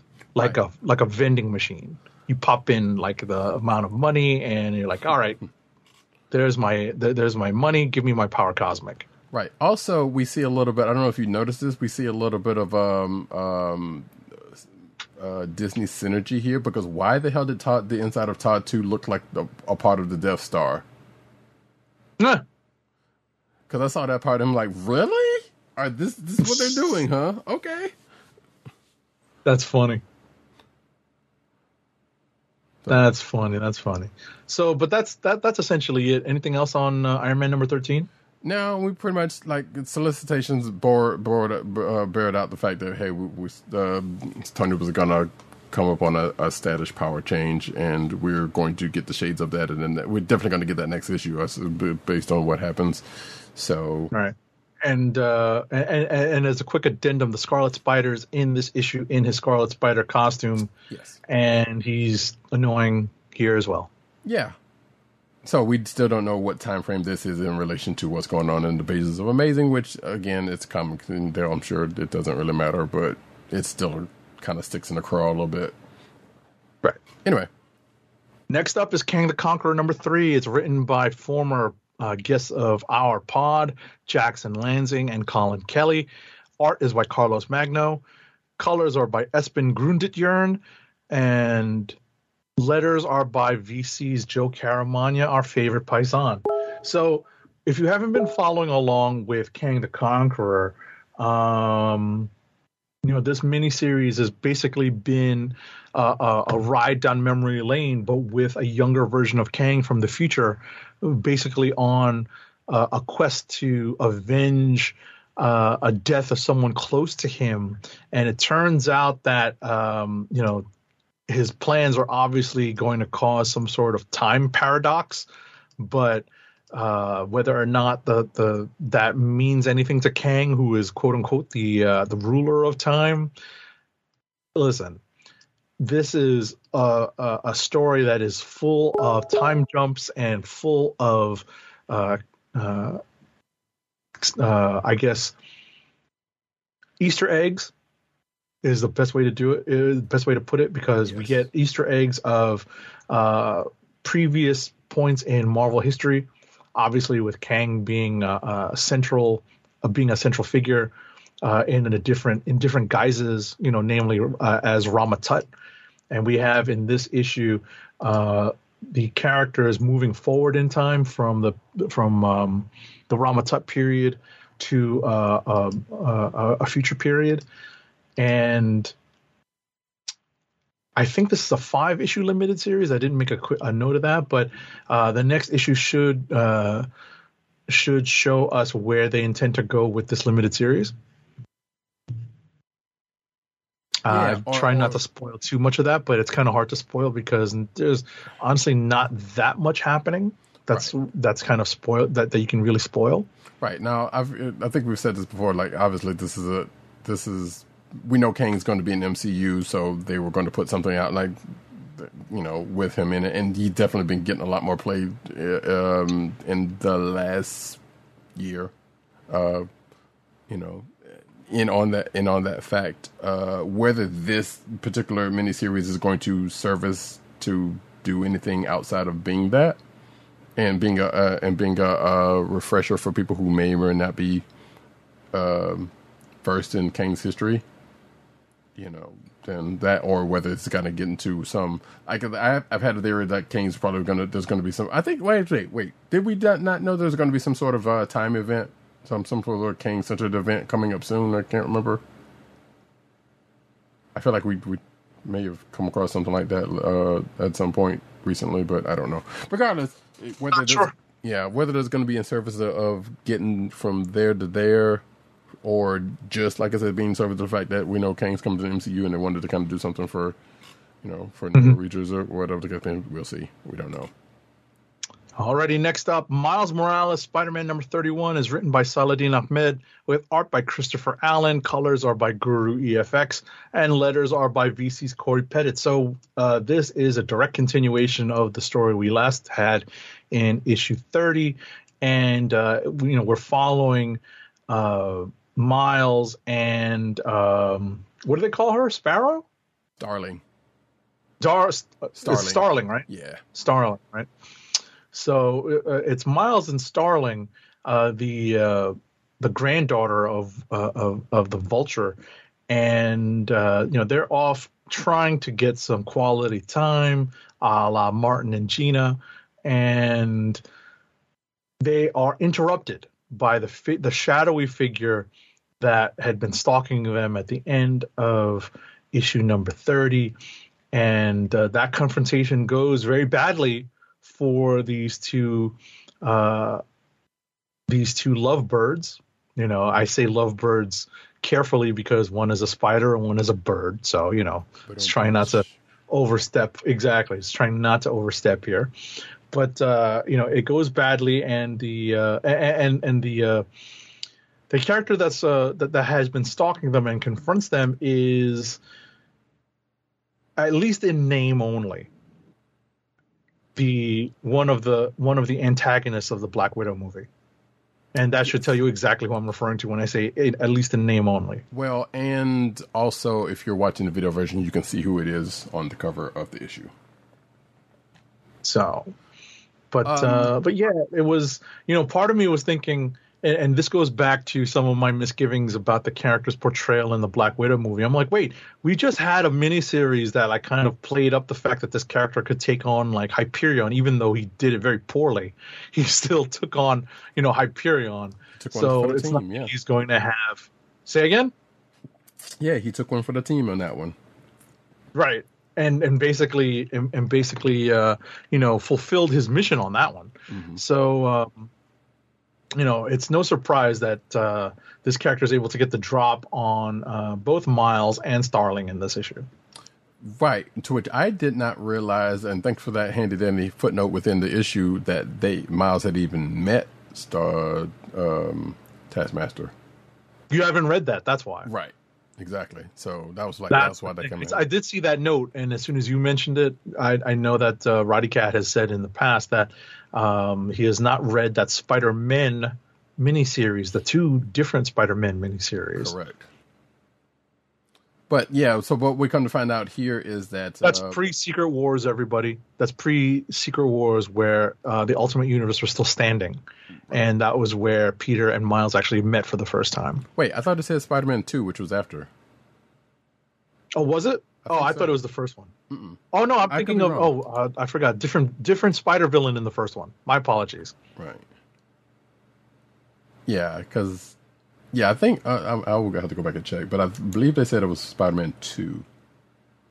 Either right, way, I, I couldn't remember exactly. One. So, yeah. uh, but I know that um, uh, there's a different spider, there's a different villain that is uh, one of the catalysts in that first Spider-Man uh, story. Right. Alrighty, next up is Shang-Chi number five. It's written by Gene Luen Yang with art by D K Ruan, colors by Triona Farrell, and letters are by V C's Travis Lanham. So this is the uh, Shang-Chi versus Iron Man issue, you know, as um, Gene Luen Yang takes Shang-Chi through this uh, story arc, this opening story arc of Shang-Chi versus the Marvel Universe. You know, he's taken on uh, several members of uh, the Avengers, uh, and and we're counting Spider-Man in this um, uh, as as part of it. uh, even Reed Richards, you know, even the F F, you know, they've all basically been Avengers as well. But this is basically um, the, the, the, the, the, the, the, the more mainstream heroes of the, uh, the X universe, uh, I guess, minus, uh, minus the X corner of the universe that, um, that Shang-Chi did in fact cross paths with, because um, what we find out in this issue is that um, an older Iron Man armor makes its way into the hands of some alleged uh, ne'er-do-wells. And these ne'er-do-wells basically offer it to um, uh, Shang-Chi and uh, the Five Weapons Society, you know, as, you know, as uh, part of an illicit arms deal. And it turns out that, you know, spoiler alert, not all is as it seems. Mm-hmm. And as a result of some of the things that happen in the issue, it seems like uh, the heroes that I mentioned earlier, basically the Avengers and the F F, uh, f- kind of make a decision about how they're going to approach Shang-Chi and his new status as the leader of the Five Weapons Society going forward.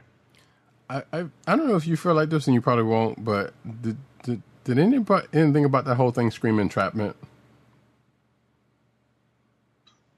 But by the way that played out, because it was like, cause obviously they were trying to see, you know, they were trying to find, get some a certain information, but the way they grew in about it was kind of interesting, weird. But maybe it's just me. At the end of the day, it it I guess you could say it is. But since that wasn't really the that wasn't really the, the goal of their mission, mm-hmm. you know, they just needed to break in. They needed any which way they could get in. I guess. So I, I thought it was funny that they used the Silver Centurion armor too. Right. That was like a nice little callback for, you know, for, for those of us of a certain vintage. Yeah, I know. When I saw that, I was like, yay! Which we have seen. I don't know. You say fairly recent, but it was like definitely earlier this year where, where it's shown up in a different thing. But anyway. I somehow was right, going to say right. about this, but I can't. Anything else to add on that? There was something I don't remember what it. Oh, oh, oh, oh, oh, oh, oh. Uh, Shang-Chi pulls the Last Dragon move in in the uh, in the beginning. I don't know if you caught that. Uh, in the beginning, yes. But I will leave that to Agent Seven to to, to find out. To to to. Yeah, to so I'm gonna have to. I'm gonna have to think back on that. And there's also we, apparently we found out something about. Oh, that's right. No, that's yeah. right. Yeah, yeah, yeah. I mean, that's yeah. That's I I I get it. I get it. I I just had to flip through the book. I'm like, oh yeah, I remember. Right, but and I think we also were finding out something about Shang-Chi's mom. Uh, also, because there was yeah they're playing yeah they're doing a slow reveal on that, right? So that's the pretty much the other only other thing going on with it. Right. And, that and might actually uh, you know, to be honest, that I won- I'm wondering if they're going to retcon the movie into that. I'm kind of wondering.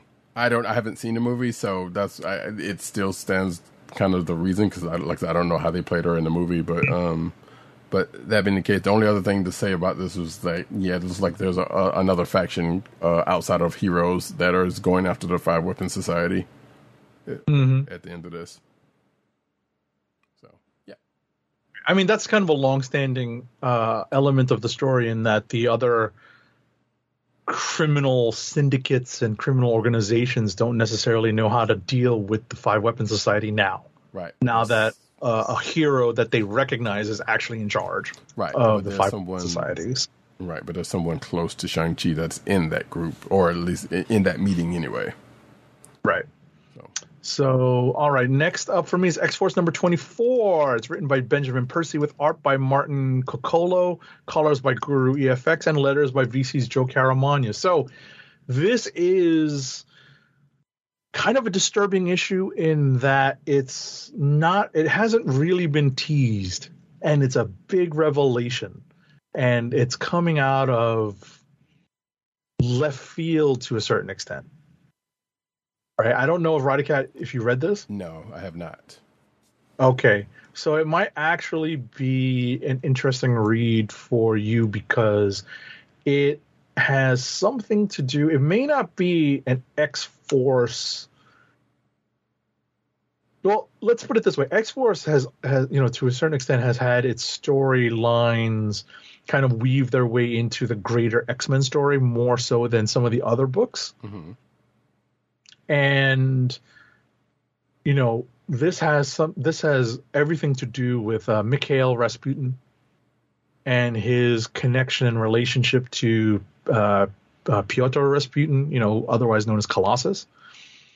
And there are several revelations in this issue that I think are going to uh, that may uh, play a role in uh, the future of Krakoa. Maybe not on the infer- on, maybe not on the level of Inferno, but definitely will play a role. Hmm. Interesting. So I would I would actually recommend that uh, you take a peek at this issue and see, um, you know, and, and check out uh, this issue and probably the next issue. And see how the how, how the two issues uh, affect the greater uh, Krakoan X-Men story. Oh, yeah, I definitely plan to. I just didn't get a chance to get around to the X-Books this week. Gotcha. Well, speaking of an X-Book that maybe won't have the biggest impact on the Krakoan X-Men story, that's X-Men number four. Uh, you know the the you know the the lead title of the X-Men corner of the Marvel Universe. It's written by Jerry Duggan, with art by Javier Pena, colors are by Eric Arciniega, and letters are by V C's Clayton Cowell. So the cover of this issue that Ryder Cat has put up is an homage to the Headless Horseman, you know, uh, and, uh, you know, it's it's uh, obviously timely when it comes to it being in October and uh, coming ahead of Halloween, the spooky season. And um, one character who decides to rear his head again, more, well, rewind that. They actually make a point of saying that this character rears his head in the acknowledged absence. They acknowledge in this story the absence of one Doctor Stephen Strange. And this character uh, tries to wreak havoc amongst the X-Men that are hanging out in the treehouse in Manhattan, but runs into uh, an extremely powerful member of the X-Men who puts this character uh, back into place. But we also get uh, some developments Uh, that may be leading to some of the uh, the story elements that are playing out uh, probably in parallel to Inferno that have been uh, kind of been that that have been uh, carried forward, that are related to Orcus and also related to some of the characters that were introduced and some of the ideas that were introduced by Jerry Duggan in the very beginning of this X-Men run. You know, it's only four issues old, but that continues to develop uh, in the last few pages of this story. Okay.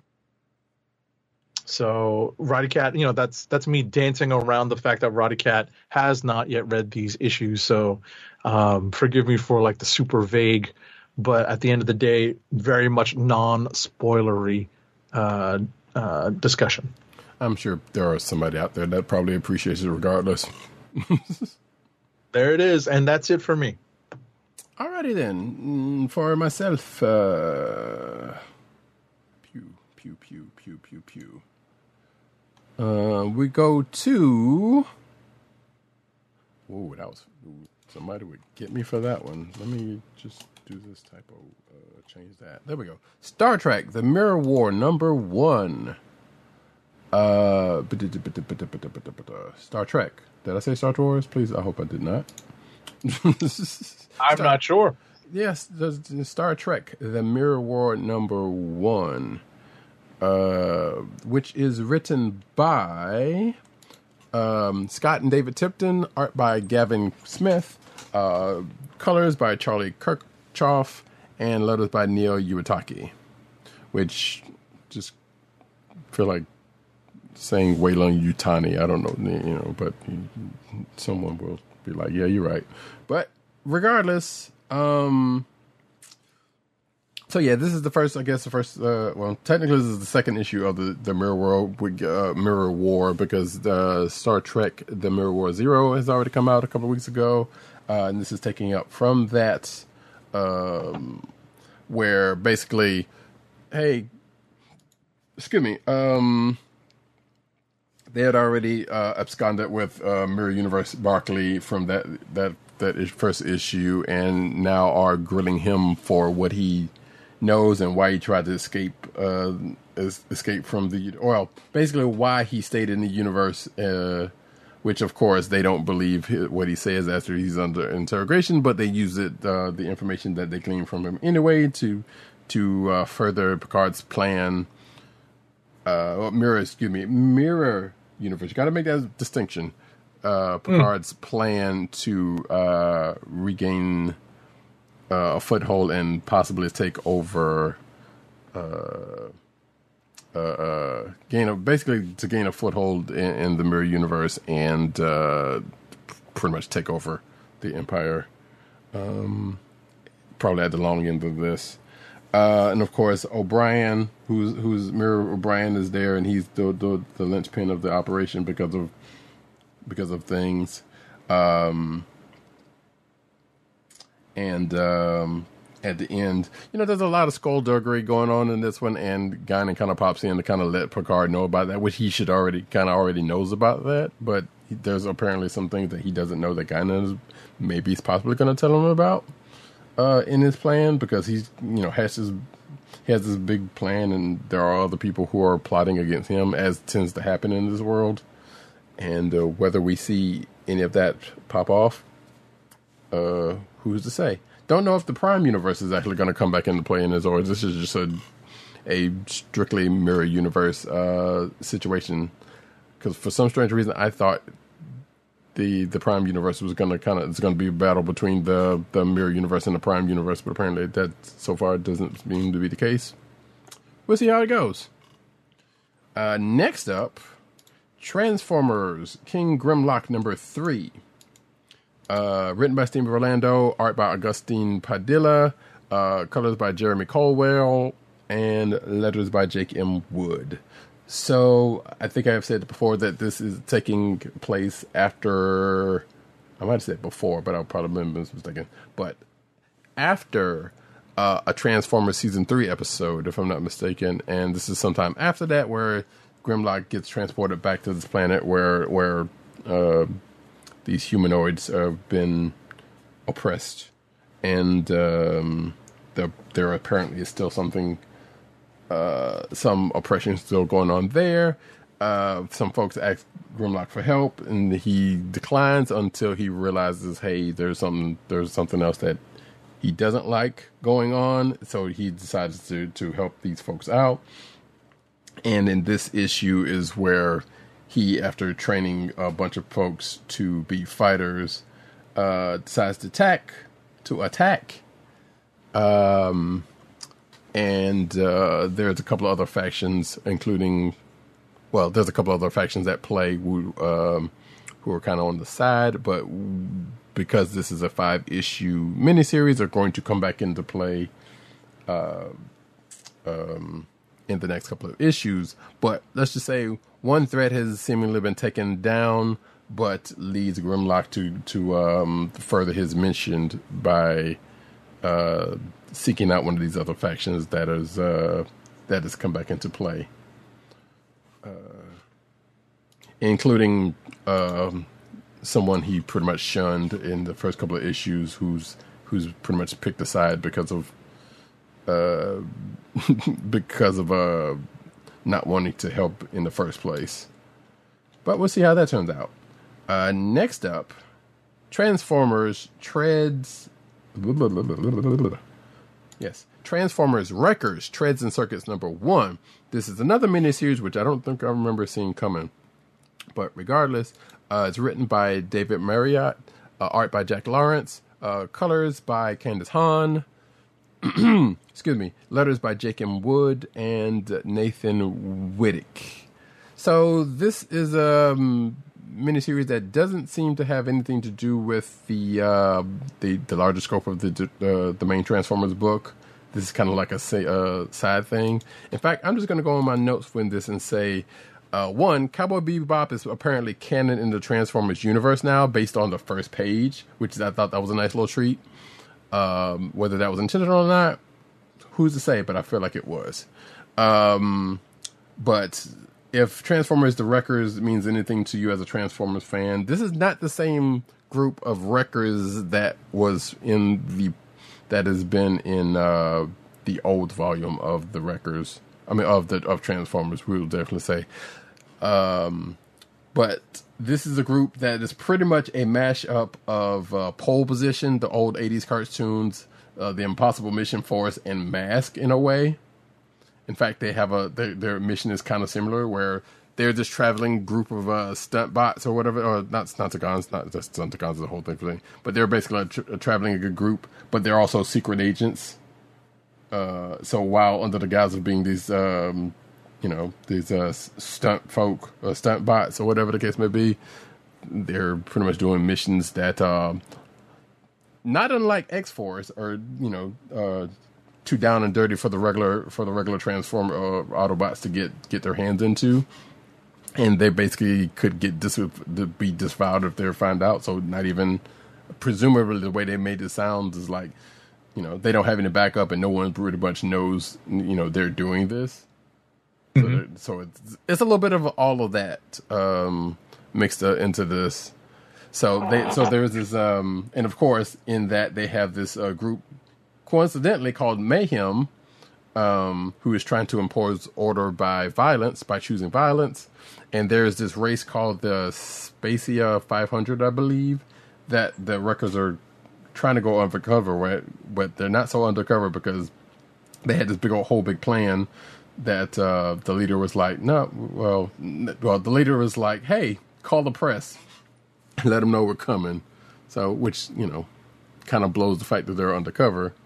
Uh, that's supposed to be undercover, even though, you know, under the guise of whatever this race is, which is apparently this race is like, hey, there's this one Cybertronian colony uh, where the leadership of is is um, determined by this race, and this opposing force called Mayhem wants to do away with that because there should be order and not just let anybody whoever wins the, wins the race.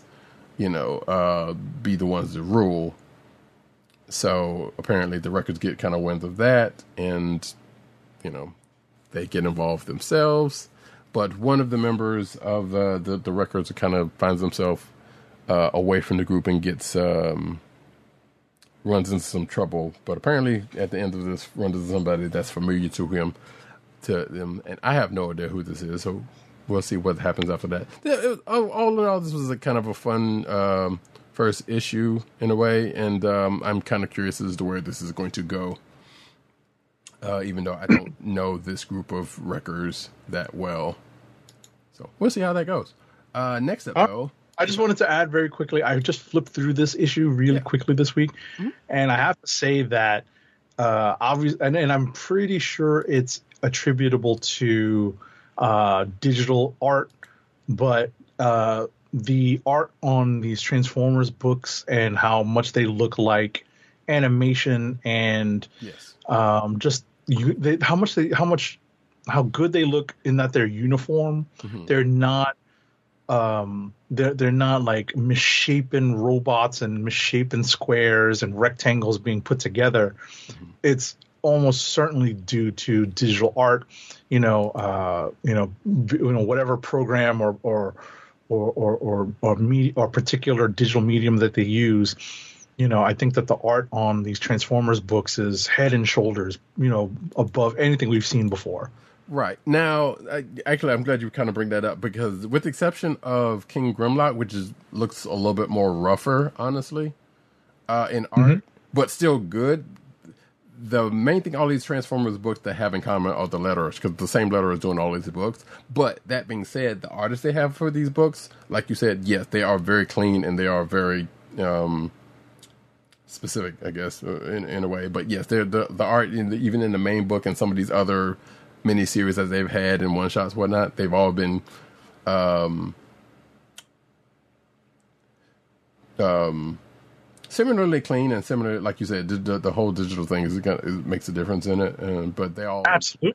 Uh, you could almost say, if you did not know they were using different artists, you would almost say they were using the same artists for all that. Like, yeah, you could see some art, artistic differences in some of them, but not enough to kind of put you off of them. Right. So yes, the, the, definitely the art in this is has been pretty well and all. And it, it, between this and the main book and some of the other like mini stuff, like I said, the the King Grimlock one's a little bit rougher, uh, but I think that might be uh, potential. I mean, not potential, but um, that might be on purpose. But, but uh, given what's going on in, in there, but I don't know. Uh, that being said, moving on. Um, Hardware, Season one, Number two, uh, written by Brandon Thomas, pencils by Dennis Cowan, uh, inks by Bill Sinkovich, uh, cri- uh, colors by Chris Sotomayor, and letters by Rob Lee. So this is, again, um, um, a Hardware's return, excuse me, not, um, a, a Milestone Returns book. Um, again, I am not very versed on too many uh, milestone characters outside of, say, Static and Rocket and, and I mean, Rocket and, and um, I was about to say Rocket and Groot, Lord. Um, Icon and Rocket. Um, and actually, I, that was a typo. Mm, because, yes. So basically, Hardware is the Iron Man of this, uh, of this, uh, of this group. Uh, as we found out last issue, it, that he's being framed for something. He's being framed from the Big Bang, which caused, which gave um, people like Static their powers, uh, and now he's on the run, uh, thanks to his uh, boss slash mentor is of in, in Alpha Industries. Uh, but what he does in this issue is go to the, the last place that any uh, folks would look for him, uh, which is Alpha Industry, and he basically gets some help from. Um, A a close friend of his, let's say, who ends up getting used as bait later on. Um, and I found out something, for, not to give away too too much in this, but he, um, in connection to the Static book, um, he basically um, ends up giving sending uh, Virgil a message that, as we come to find out from the last issue of uh, Static, a little bit too late for him to, to get. At this point, which I found kind of amusing. It's like, because uh, in, during the course of this issue, we find that Static, uh, aka Virgil, has been trying to call him, and he's been kind of, you know, busy doing, running away from the cops or whatever, you know, doing doing doing his business here. But then when he finally gets around to um, to getting back at him, as we find out in Static, it's too late. So that's that's a little interesting. Um, And, of course, in this issue, there's a little bit of, uh, not necessarily drama, but, you know, there's, he finds himself uh, in a kind of a place because of an event that happens and seeks the, um, seeks consolation from uh, an, an ex-friend of him, his, and also gets their help also. So, I don't know. Like I said, part of me kind of wants to go back to the old books and kind of find, like, which I said I was going to do before this thing, uh, all this kicked off, but I didn't. But I've been liking what I've been seeing so far with this uh, reboot, retelling of the, the milestone stuff. Uh, next up, I Am Batman, number two. I do remember Agent seventy reading the first issue of this where I had not. And I don't know if you were going to get around to this one. I skimmed it. I didn't read. I, you know, I, I got an idea of what was happening, but... Uh... There was a, a particularly heavy exposition uh, portion True. Uh, that skipped over. Mm. Well, well, if you plan on going to, I won't. I won't give too much of it away. But it's written. No, no, I was about to say go ahead because then I'll just it'll, it'll make rereading it quicker. I just skimmed it very quickly just to see what was going on. And actually, part of it I probably have to remember myself. But regardless, um, written by John Ridley, art by Steven Segovia, colors by Rex Locus, letters by A L W's Troy Pateri. So.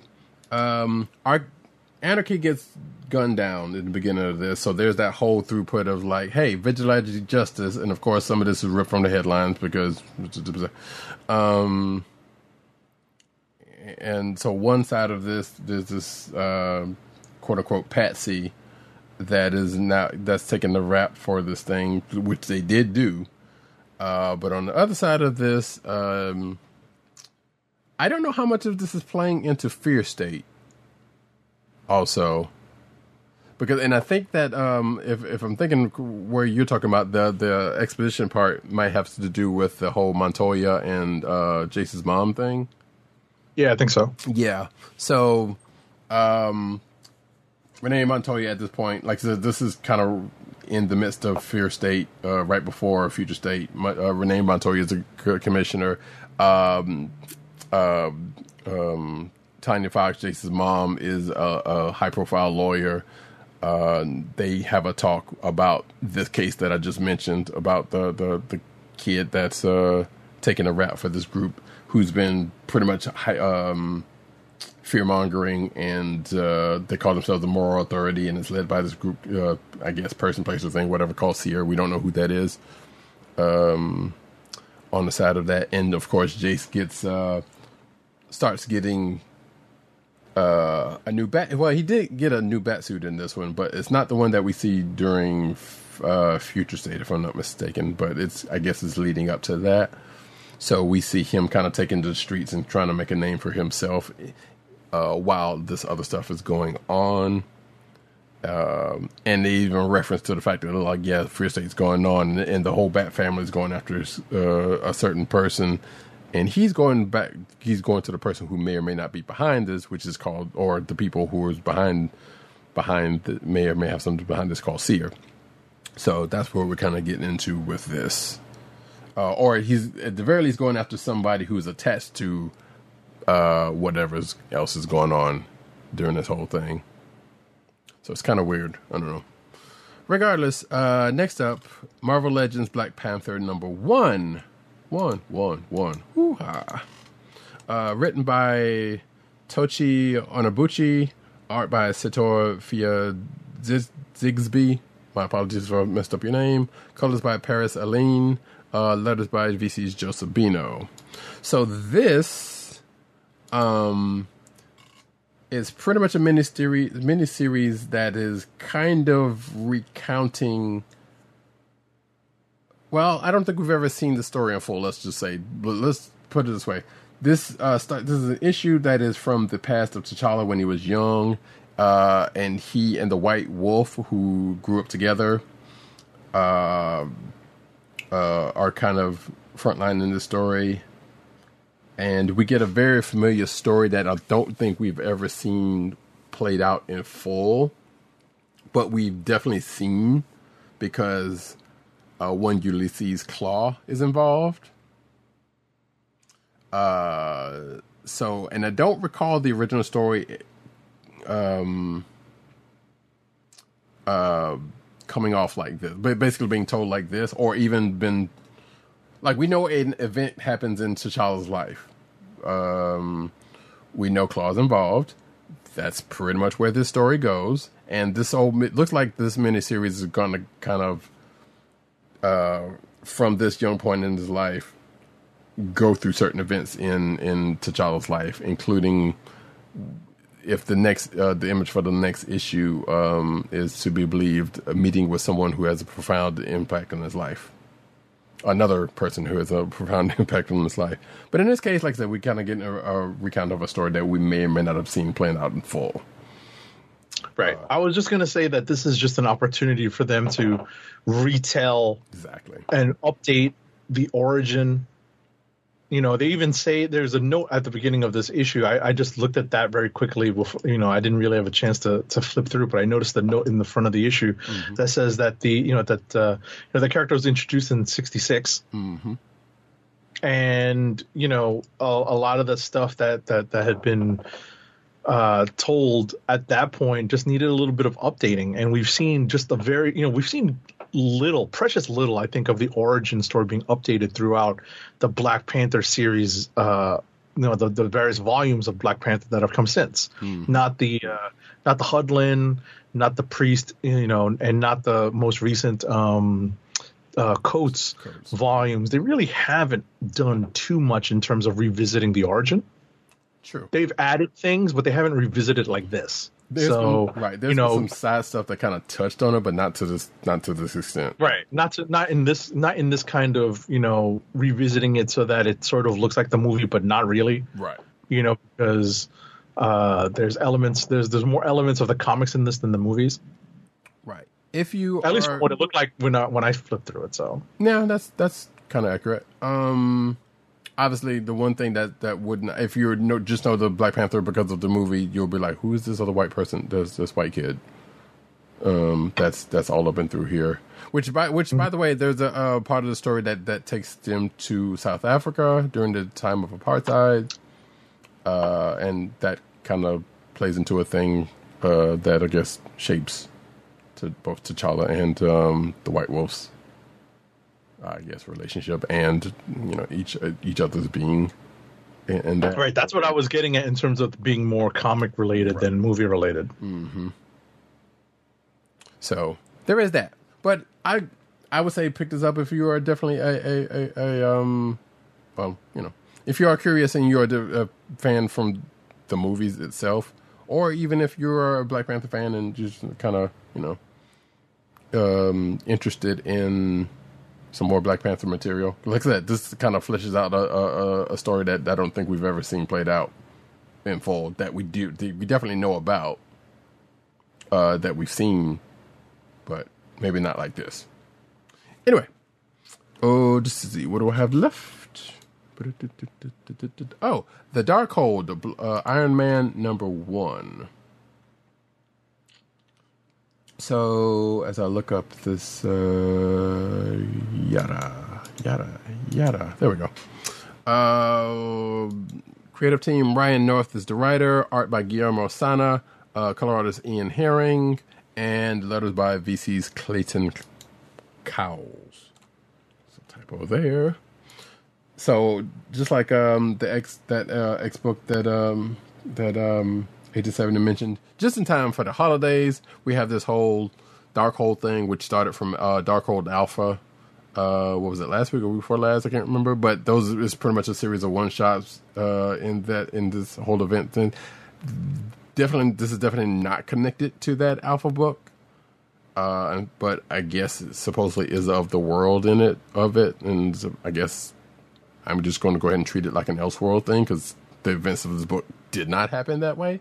However, it starts off... It is definitely a horror... Um, a You could put this as a, hey, Halloween-ish horror type um, story.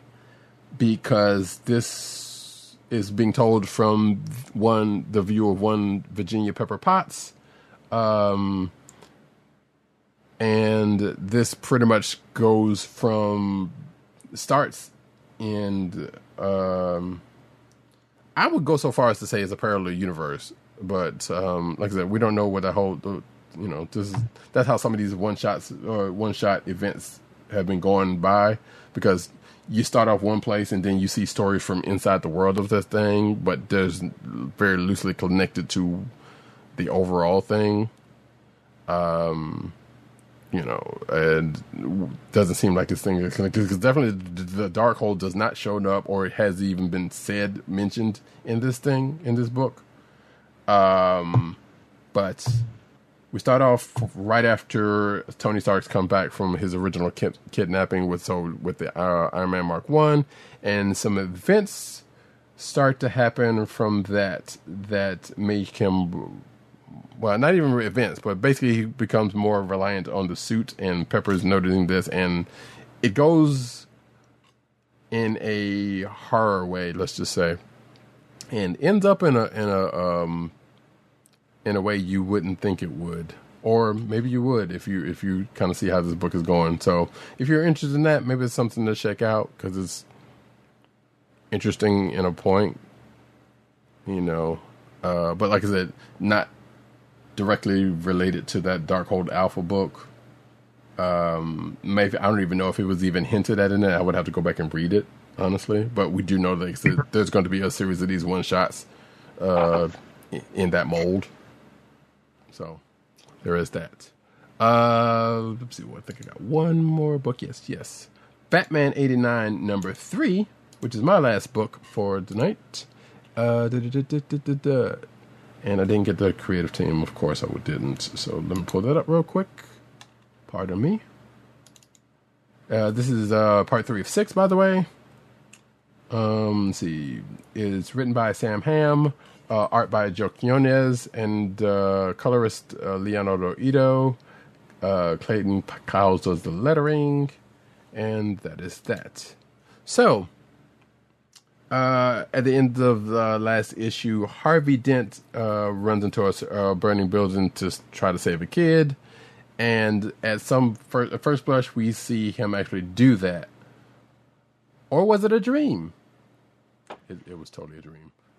It was all a dream. Uh, because we see flashes of uh, like one year late, later, and Harvey Dent is in a, the place where he would want to be as governor.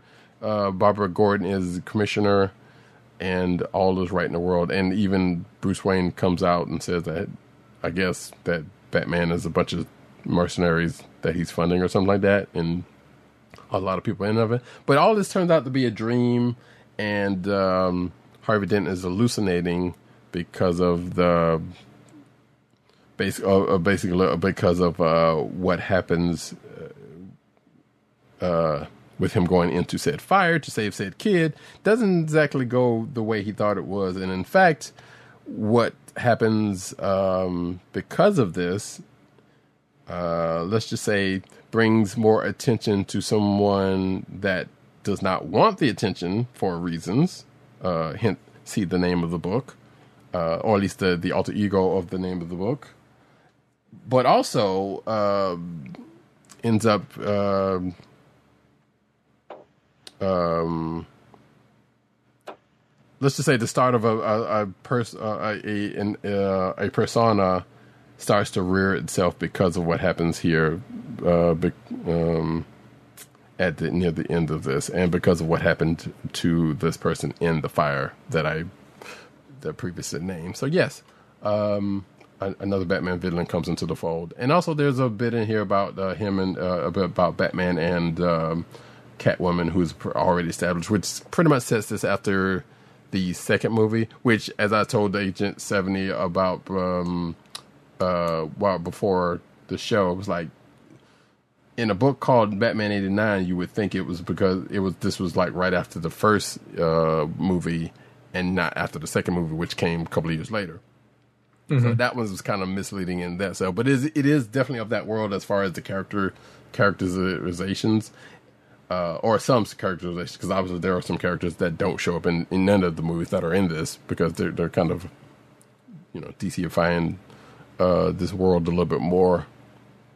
Um, so it's amusing and interesting, kind of weird, still the same because of, like I said, uh, some things don't necessarily play out. You know, this is supposedly trying to fill in, uh, I guess, fill in some gaps between, or potentially fill in some gaps between a couple of the movies like uh, this and uh, Batman eighty-nine and Returns with, uh, with a couple of things. And there's even uh, mentions of a certain psychiatrist who has yet to turn into a villain yet um, that gets mentioned a couple of times in uh, in the pages of this issue. I mean, in the pages of this uh, book. So... And that, folks, is it for me. I uh, guess we can go to Clicks of the Week. Clicks of the Week!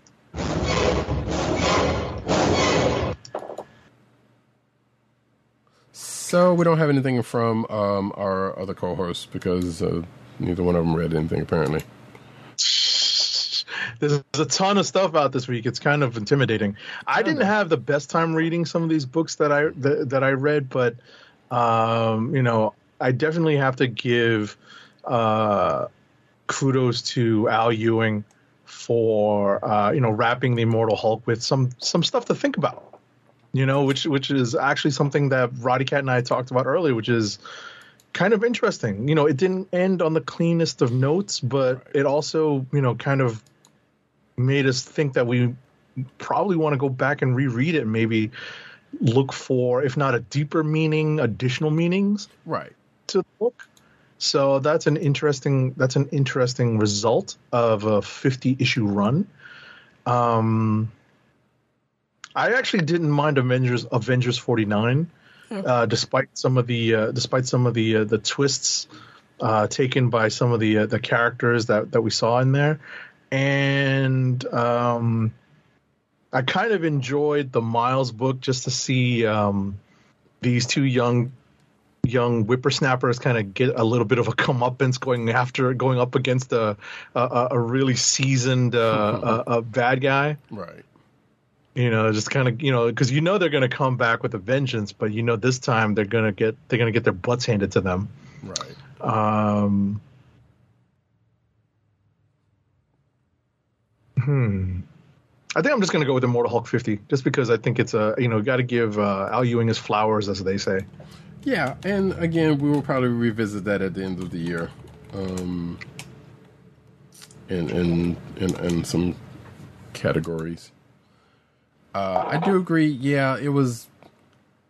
I don't. I I weirdly kind of say it wasn't the cleanest of ends in Mortal Hulk, but it actually kind of was. Like I feel like I don't know. We maybe we, I was expecting a little bit more from it than, and I think that might have been suggested also by Agent Seven. I'm not. I don't want to speak for him. Like. Mm-hmm. Um, Uh, out of that, but it was still good, and it wasn't like they rushed anything. It was just like, hey, here we go, here's the end of it, and here you go, serve it up. Uh, but that being said, I don't know. Um, uh, like Shang-Chi was all right. That uh, Marvel Legends Black Panther, Panther is kind of an interesting read. Um, the Transformers Treads and Circuits was kind of fun. There wasn't really anything that like. Popped out, popped out, but there were some definitely I thought were some very good reads. That Miles book was also was also kind of fun for what it was. Um, so yeah, Avengers was all right too. Uh, da, da, da, da, da, da, da, da. Hmm. Maybe I think I will go for. Not amazing. Um, yeah. Hmm. I don't know. I'm kind of slightly torn between that Transformers Treads and Circuits book and um, maybe Miles. Which I mean, Miles, is, like I said, Miles is fun, but yeah. uh, I feel like, at least in, in, in my humble opinion, I thought that uh, you know uh, the, the the way Immortal Hulk wrapped. I thought, you know, just needed to be applauded. Yeah, I mean, it. I, we were worried about it sticking the landing, and in some way it did. But also, we were. It could be said that there were expectations.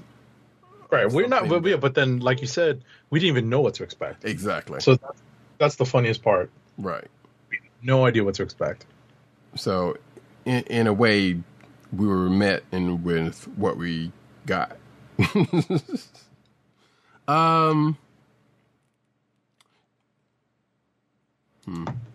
Why am I having so much time? It should not take this much time. You know what? Screw it. Transformers. What'd Transformers you say? Tread and Circuits number one. There it is.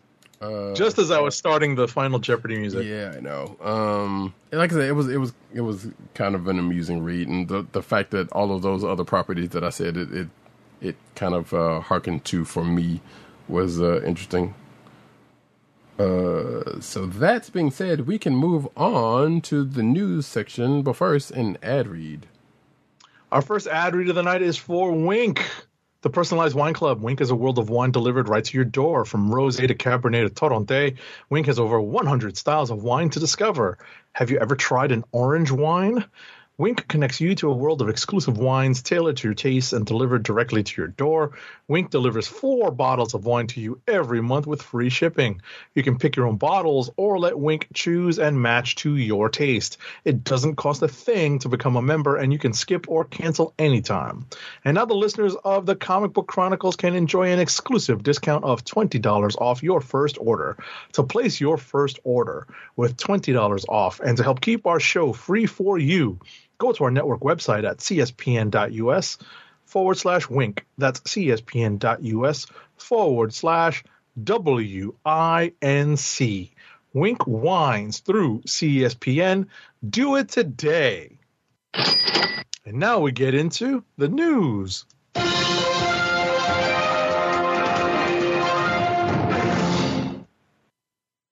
And we start off with the cinematic news as we do every week about this time. No Time to Die actor uh, Lashana Lynch on whether we'll see her James Bond character again. I've not seen No Time to Die yet, so this, some part of this might be slightly spoilerish. I don't know. Yeah, neither have I. So I'm just going to say that, uh, according to this article, Lashana, Lashana Lynch has spoken about the future of her No Time to Die character, Nomi, uh, who's taken over the... Ooh. Hmm, that's kind of a spoiler. All right. So, yeah... This character's kind of gone into a place uh, within that movie. Um, it seemed like it might be a place that some people would want it to go. Whether they keep up with that in, in subsequent movies later on, we don't know. Uh, that's all I'll say about that. Next. All righty. Oh, she did moment. say that she would she would love to revisit the character some more, pretty basically. All right. Stephen Amell shared some harsh words for fans of the popular Arrowverse uh, meme that repurposes the grave of his Arrow character, Oliver Queen. Oy. So the meme began with a behind-the-scenes photo of the Flash star Grant Gustin throwing up a peace sign over the grave of Oliver Queen from the eighth and final season of Arrow. Uh, after the photo's first appearance online, it immediately gained traction as a meme, with users typically replacing Oliver's name on the grave and captioning Gustin to produce some hilarious results. Um, so basically, uh, Amell retweeted the meme to express his distaste, writing, "Could everyone who repurposes repurposes repurposes this photo kindly F off?" And you know he's Canadian because he said kindly, right? So, yeah. Anyway, you know, there was a story about him that we never did. I don't think we talked about, but we're not going to get to. But but it does definitely have something to do with the, the show he's on now, which technically is not comic related. But I, I will mention that to you after the show to see if you actually... The wrestling show, right? Yes. Mm-hmm. Have you been watching it? Nope. I don't have stars. Oh. Huh. It's... I've... I was just guessing. It's like it's either stars or... Uh, Cinemax, which nope. either e- either of those two channels I don't have. So. Right? No, you're right. It's stars. Um, I've been watching it with a with a with with a with my uh, my lady friend, and uh, which weird. No, it's a wrestling show, and I'm watching it. mm. Go figure. But anyway, we'll talk about that later. Um, Legends of Tomorrow's one hundredth episode just caught a Captain Cold. Boom, boom. So, yeah, uh, there's been some time since Legends of Tomorrow counted uh, villain turned begrudging hero Captain Cold amongst his ranks following his death in the show's season one finale. Was that season one? I feel like it was later than that. But anyway, it's never taken all that much for characters to be miraculously resurrected in the C W's universes of uh, D C superheroes. Um, the legacy of Leonard Snart, as he's also called, Called, has continued to live on in the larger Arrowverse, where he's known to have become one of the legend's more invaluable members, who was willing to sacrifice himself in order to save those that he loved, or at least put up with, as I remember it. Uh, in celebration of Legends of Tomorrow's hitting uh, its one hundredth episode this fall, however, Snart's due to make a full-on comeback with actor Wentworth Miller reprising the role for an in-universe uh, trip down memory lane. And there's a recent interview with T-Line about this, uh, where the executive producer explained how the upcoming season seven episode will revolve around the Gideon, the artificial intelligence controlling the Legend ship, as it reminisces, reminisces about some of the adventures it's gone on over the years. So basically, uh, to put this in anime terms, it's a clip show. Or it, okay. That's what it sounds like from, from what from what this article is saying. Whether it bears out like that, I don't know, but that's what it sounds like from what this article is saying, which is kind of funny to me. Um, it says here that it made the most sense for the retroactive, uh, retrospective episode to be from Gideon's point of view. Clemmer explained, Phil Clemmer explained, because all, out of all of the legends, it's the one with the most perfect recall, who has simply been there for everything, which is true. Next up. All right, Young Justice Phantoms has unveiled a new unveiled a new poster for their upcoming seasons, which reunites the original team. Young Justice returns for its fourth season on H B O Max after its return from a six-year hiatus on the now-defunct D C Universe app. Has it been that long? It's been a while. Jeez. Although, I feel like it hasn't been, I feel like it hadn't been long since season three and well, between I feel like it was longer between season two and three than season three and four, but I could be wrong. Time is a con- time is a concept. Yeah, time is just you know all out of whack for us. We know. Mm-hmm. Thanks, pandemic. Mm-hmm. So the series follows a group of young superheroes who undergo covert ops missions that the Justice League cannot do to cannot undergo due to their high profile status. Uh, let's see. Ahead of D C Fandom this weekend, um, a new poster has been unveiled for Young Justice Phantoms. Collider released a poster that puts the focus on the original members of the team from season one, minus Wally West Kid Flash, who, spoiler alert, died at the end of season two. Cool. No official release date is given, but the poster does tease it. We'll be streaming soon to H B O Max, so an official release date announcement is likely imminent. The poster has Zatanna on it with Aqualad, I forget who that character is on the bottom left, Superboy, uh, Miz Martian, uh, I forget who that character is on the left, and Nightwing. Wait. Uh, so bottom left is Tigress, a k a. Uh, Artemis. Mm, okay. Um, wait. Oh, uh, you talking about top left? Yeah, top left. Rocket. Okay. Because yeah, at the end of season three, they did make a whole new team, and I guess I think there's going to be a whole new another time jump after according to this, which is not outside of realm possibility. I could have sworn there was a release date for this, by the way, because I could have sworn I saw something on that, but I guess not in this article. Uh, but I guess we'll find out more this week. Uh, the D C Fandom, which is, by the way, uh, as the time of this recording, uh, this coming Saturday, which is the next day from where we are right now at this point of the program, uh, and will be after uh, after this program or after this um, if you're listening to the audio version. So we'll probably have some news on it coming out of it next week. Next up, um, Aquaman King of Atlantis exclusive clip. See the first four minutes of episode one. Uh, so yeah, this is a decidedly different take on Aquaman. And apparently you can watch four minutes of uh, the first episode uh, from these, this article, which is going to be uh, on... Uh, H- the show's going to be on H B O Max soon. And uh, yeah, I don't know what to think about this art style. But not the first time they, they've they've taken a property and gone a different way with it. See Teen Titans Go. Now, whether this is going to end up the same way or is it going to be that same feat, we don't know. But like I said, the art style is drastically different from what what they've been doing. Next up. All right. As part of New York Comic Con twenty twenty-one, D C launched a toll-free number to promote its upcoming H B O Max series, Peacemaker, uh, a spinoff of The Suicide Squad by James Gunn. The official Peacemaker Twitter account wrote, "If you're committed to peace, call one eight three three four P S S M K R. Hashtag N Y C C. Those who call that number are greeted by the message, 'You have now joined the Task Force X meeting,' which Peacemaker was late to." Which is kind of funny because P S S just reminds me of a bodily function. Mm-hmm. Uh, that's probably intentional. Uh, the Batman teaser drops ahead of D C Fandom trailer, uh, it seems. So D C has released a new trailer for The Batman ahead of this weekend's uh, Fandom, which will feature a new trailer for Matt Reeves' adaptation of The Dark Knight. Uh, although the teaser is a short one, because it's a teaser, um, it sure helps to build the hype for the next D C Fandom, which will bring news about all major films, T V series, and games inspired by D C heroes. Uh, the teaser shows the Bat Sentinel lighting up in a red light. I don't know what they have this, what's the deal with this red light, but it just keeps giving me Daredevil vibes, and I feel like that's intentional. Uh, but regardless, that teaser's out there. If you've seen it, you've seen it. I have not. Um, but I guess probably between that and Fandom, I'll see it at some point soon. Next.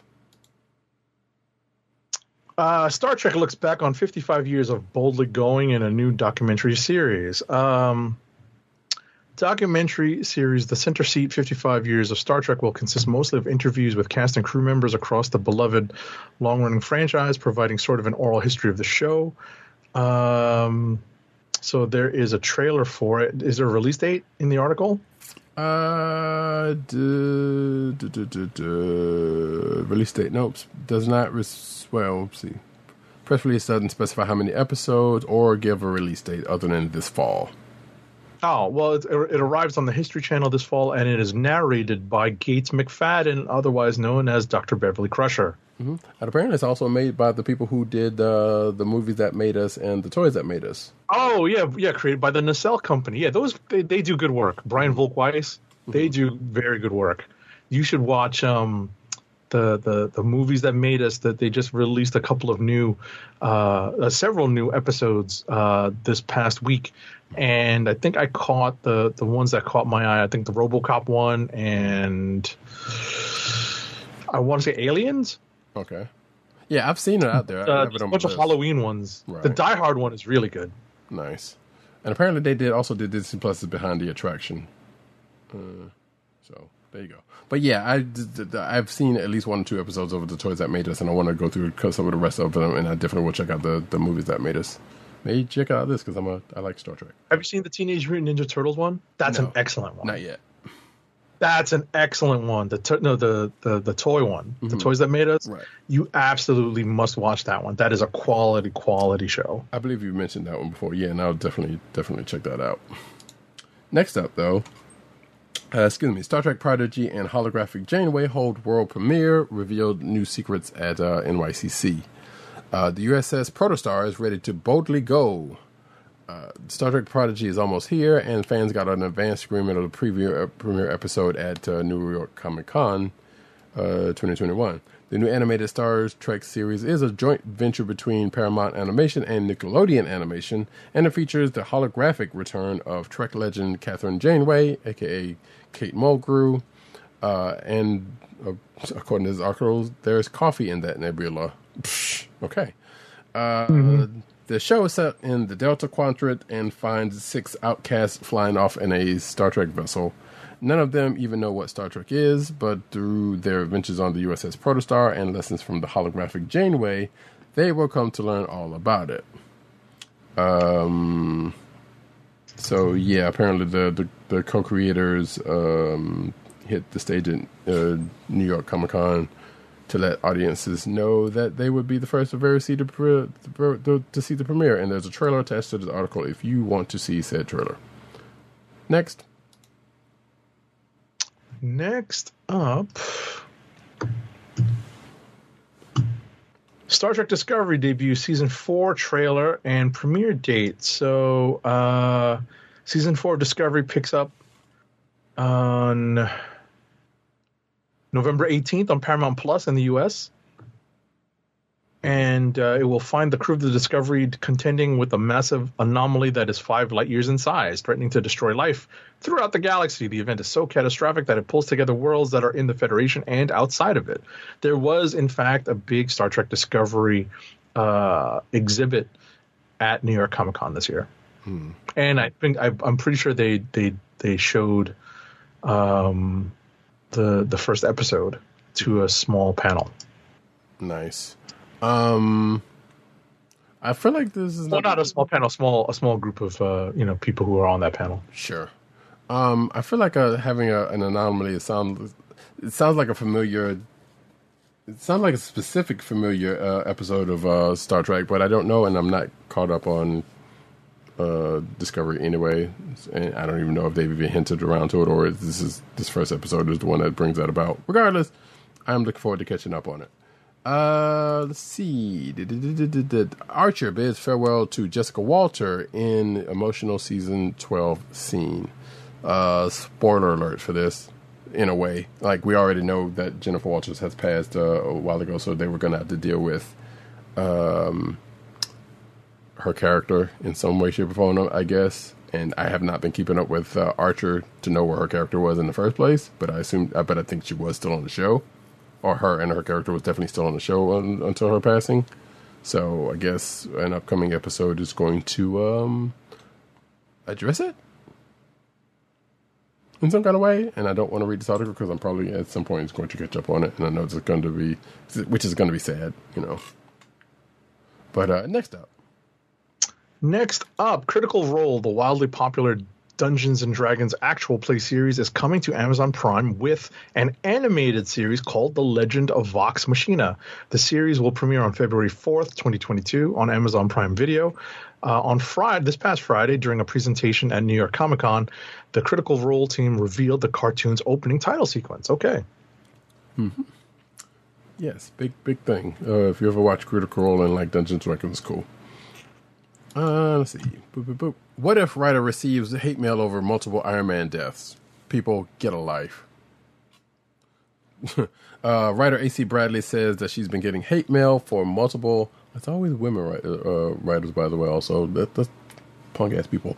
Anyway, um, actually, that's not always true, but regardless. Um, she's been getting hate mail for multiple Iron Man deaths in what Marvel's What If. Uh, Marvel Studios' fourth series on Disregard. I know it just ended with an introduction to the Guardians of the Multiverse, where I know we talked about it last week. Um, its first season had many buzzworthy elements. Along, um, excuse me, among them were several versions of Tony Stark's death. So, cut to it. Bada, bada, bada. Uh, Bradley talked to Entertainment Weekly to unpack the show's finale. She also um, explained the existence of Thanos killing Gamora and Space Iron Man, uh, saying that the story was delayed to season two, which we also talked about that, uh, hinted around that last uh, last uh, episode of this podcast. Uh, she then promised Uh, that in this outing, Tony Stark doesn't die to appease the fans that's been sending her hate mail because the character's multiple deaths in the season, which booed, kill his ass more.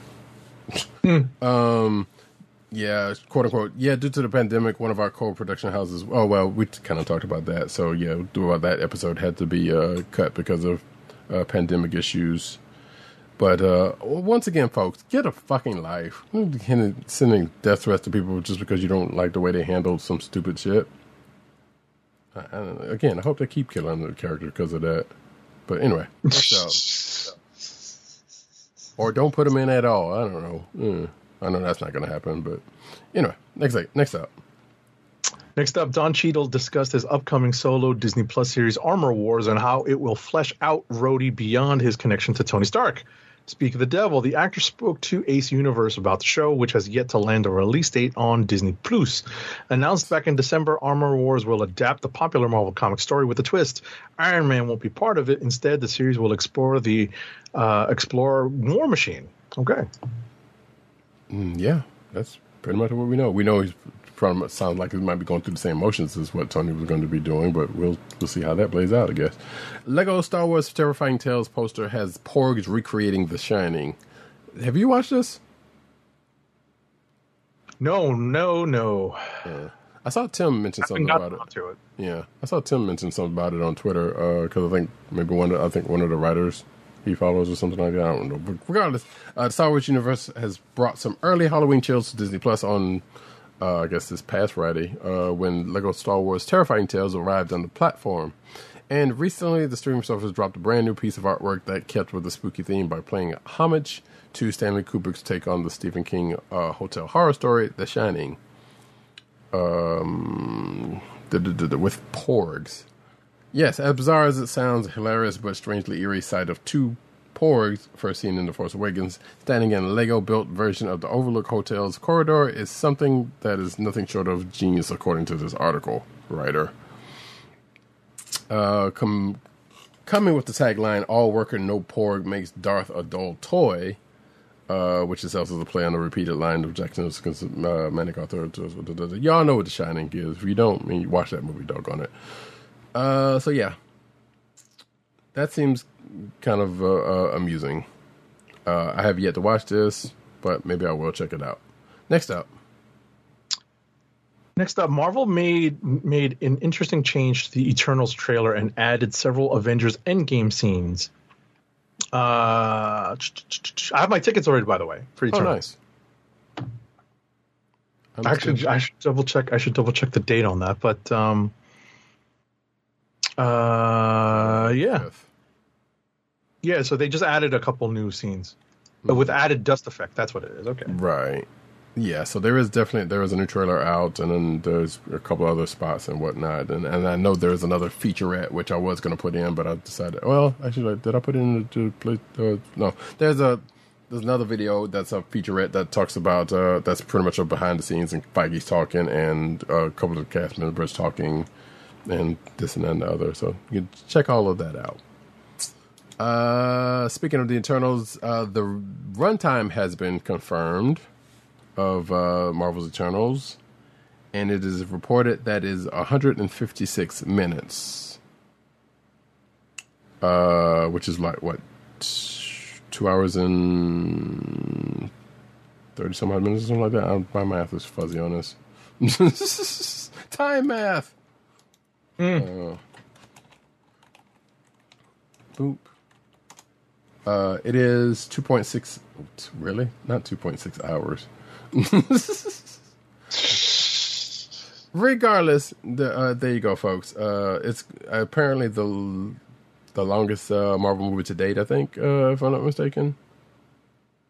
So we're probably going to be looking at lots of vistas. That's what uh, hmm. Chloe Zhao is good at, you know. Hmm. So we're probably going to be like luxuriating in those shots, right? And I'm going to take this next one while we're at it, uh, because it, in relation to that, there's two uh, post-credit scenes, and apparently, according to uh, Chloe Zhao, both equally substantial and uh, um, for their implications for the M C U's future. I mean, she's kind of preaching to the choir for those of us who are uh, M C U veterans, Pretty but much. I guess she has to tell that to people anyway, you know? Right. So when Fandango asked uh, Zhao to confirm that there would be, in fact, something special during the, uh, the Internals uh, end credits, she replied, yes, don't just stay for the first end credit scene, also stay for the second one. They are equally important in weight, and they, and both have big surprises for you, she says. There you go. Next. Right. So, yeah, I just confirmed. Yeah. So November fourth, I will not be on the show. We will be in Movie Protocol. Sure. So that is not that far away right now. That is it's only nice. a couple of weeks. Right. Um, hmm. Yeah, I'm, I'm debating about whether I'm going to do that, and that's also my wife's birthday. So I don't. Hmm. Yeah, but you haven't seen Shang-Chi yet, so no rush for you. You know what I mean? Yeah, I know, but I might have seen it by that time.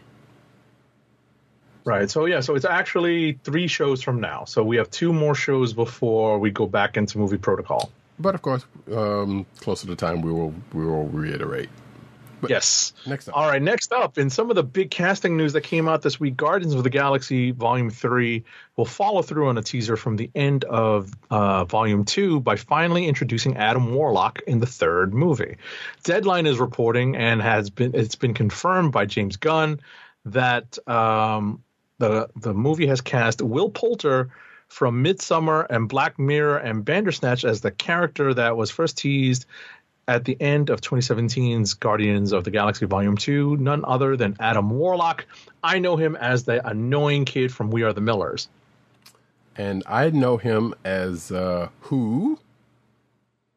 No, no kidding. You actually didn't even... I didn't know the name, but as soon as I saw the face, I was like, oh, it's that annoying kid from the We Are the Millers. I've seen none of those. Uh, not Midsommar, not Black uh, Mirror, or that thing you just mentioned.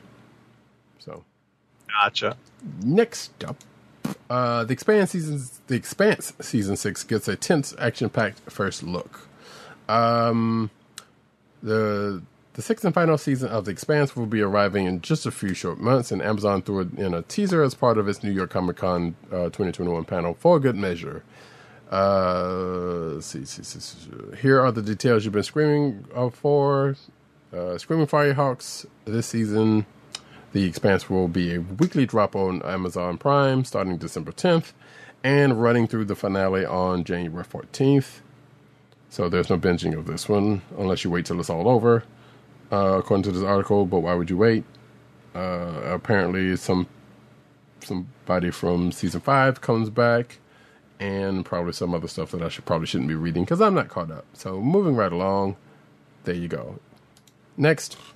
Next up, new art of the antagonist Suguru Geto, or Gito, has been released, depicting how the arrogant curse user will appear in the upcoming Jujutsu Kaisen Zero prequel movie. As reported by Crunchyroll, the new art of Gito was revealed alongside, alongside a set of new images of the cast, which will adorn the movie's pre-order tickets in Japan. The new movie takes place before the events depicted in the main Jujutsu Kaisen anime and manga series. Okay. So I I guess uh, in some kind of way, if you're, you could say this is ghetto. Oh no! If you're watching the video version, that was a poor joke. But you know what? We're gonna keep it rolling. Uh, I was about to say, is his first name Timothy? Oh gosh, I do not believe so. Uh, Demon Slayer season two trailer shows off entertainment. Middle name Dela? I mean, anyway.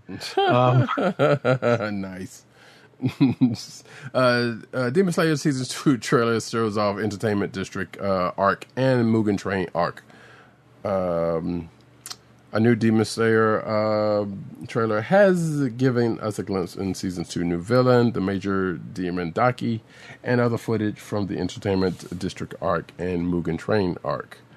Uh, I am not caught up on either one. Uh, on well, I'm not caught up. Definitely not caught up to to. Um, Mugen Train, which is the movie slash the beginning arc, I guess, of this thing. Have you start? I was going to say, have you started that Demon Slayer at all? No, not yet. Uh, the trailer was released during New York Comic Con and arrived a couple of days uh, before the show's uh, Demon Slayer Mugen Train panel, where the English ca- voice cast shared some of their favorite memories from the film and series. To which I believe that was on Saturday, which you didn't get a chance to check out, right? Right, but I did have a chance to watch this video um, uh, earlier this week. Right. Since it released, and uh, it's good. And I watched um, the new episode, the new Mugen Train, ep- the new Mugen Train arc episode. Oh, right, that yeah, came out started. This past weekend, mm-hmm. and uh, it's actually, uh, uh, you know, it's it's totally new. It doesn't, you know, it doesn't really uh, include any animation from the movie itself. Gotcha. But after after this first episode of the arc, they're going to start kind of rehashing Uh, some of the stuff that happened during the movie with uh, additional scenes and, and different music and whatnot. So uh, I enjoyed it. It's fun. You know, um, I needed to refresh my memory of uh, who some of the characters are because I watched Demon Slayer a while ago now. Mm-hmm. I've gotten a lot of anime in the uh, uh, under my belt since. Gotcha. Yeah, like I said, it's, it's not unlike what they did with uh, Dragon Ball Super, which, speaking of, right, so uh, Toei Animation revealed a new trailer for Dragon Ball Super Superhero, the second anime film in the Dragon Ball Super franchise, during New York Comic Con this past Thursday. The video previews new characters and a new C G animation style. The film is scheduled to premiere in twenty twenty-two in Japan. The release schedule may differ depending on each country and region. As the name suggests, the film will have a focus on the superhero aspect. Okay. Yeah. Uh, yeah. Uh, some very amusing news. Uh, Animaniacs parodies Thundercats in its first season two clip. I don't know if you got a chance to watch this, uh, Agent seventy. I did. It's funny. Yeah, it's pretty good. Um, so when the Animaniacs returned with a brand new season uh, on Hulu last year, the end result was something nostalgic. But regardless of all that, uh, premiering at the series' uh, New York Comic Con twenty twenty-one panel featuring the voice actors Jess Harnell, uh, Tress McNeil, and Rob Paulson, uh, and uh, Maurice LaMarche. Uh, the clip below has the Warner Siblings spoof Thundercats, and you should watch it because it's pretty good. Uh, it's called The eighties Cats, so there you go. Next up, uh, oh wait, now we go over into the comic book news.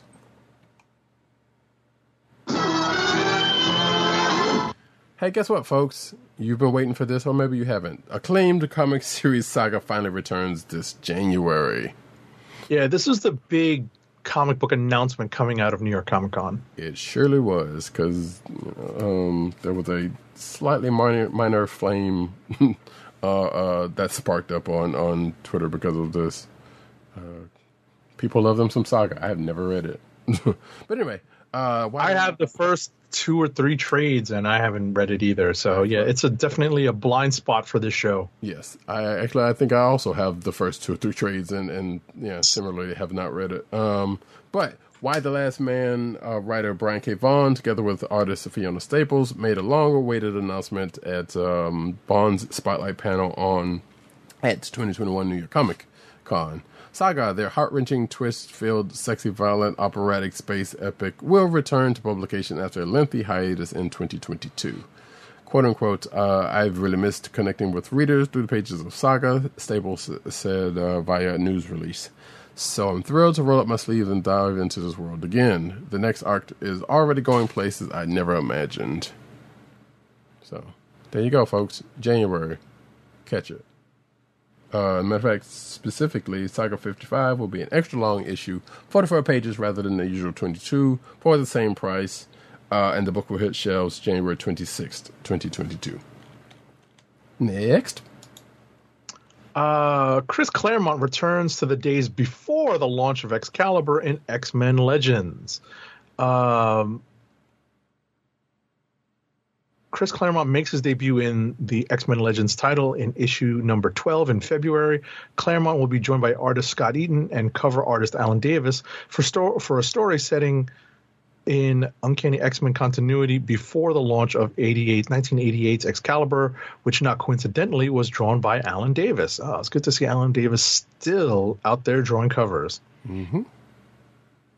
Yeah, apparently they just repurposed an article for this and, and updated it with that with that bit of information, which that's weird. Anyway. Uh, Apparently, I was about to say the rest of the article is that in January, Walt and Weezy Simonson are going to do another X Factor. No, they're doing a new, instead of X Factor, it's a New Mutant story. Right. Which I actually like we've talked about. No, no, I was about to say, is Walt doing the art on that? I thought it was just Weezy writing it. Uh, no, I believe they're, they're both coming back for that one. Oh, interesting. Okay. Yeah, yeah. It says Walt and yeah, Louise and Walt Simonson are returning, so I guess he is. Yeah, because I don't remember Walt being on New Mutants, so right. So yeah, I don't know. Um, I mean, I mean, that's definitely say here. Um, so yeah. Anyway, look forward to that. I still need to catch up on X-Men Legend. Um. But uh, X-Men's Marauders uh, annual number one passes the torch to a new creative team in January. So Steve Orlando, who's been getting a lot of work lately, apparently is going to take over uh, Marauders. So let's see here. Uh, duh, duh, duh, duh, duh, duh, Mar- uh, Duggan's... Oh, wait. Steve Orlando is replacing uh, Jerry Duggan in January twenty-two as the uh, title's ongoing writer.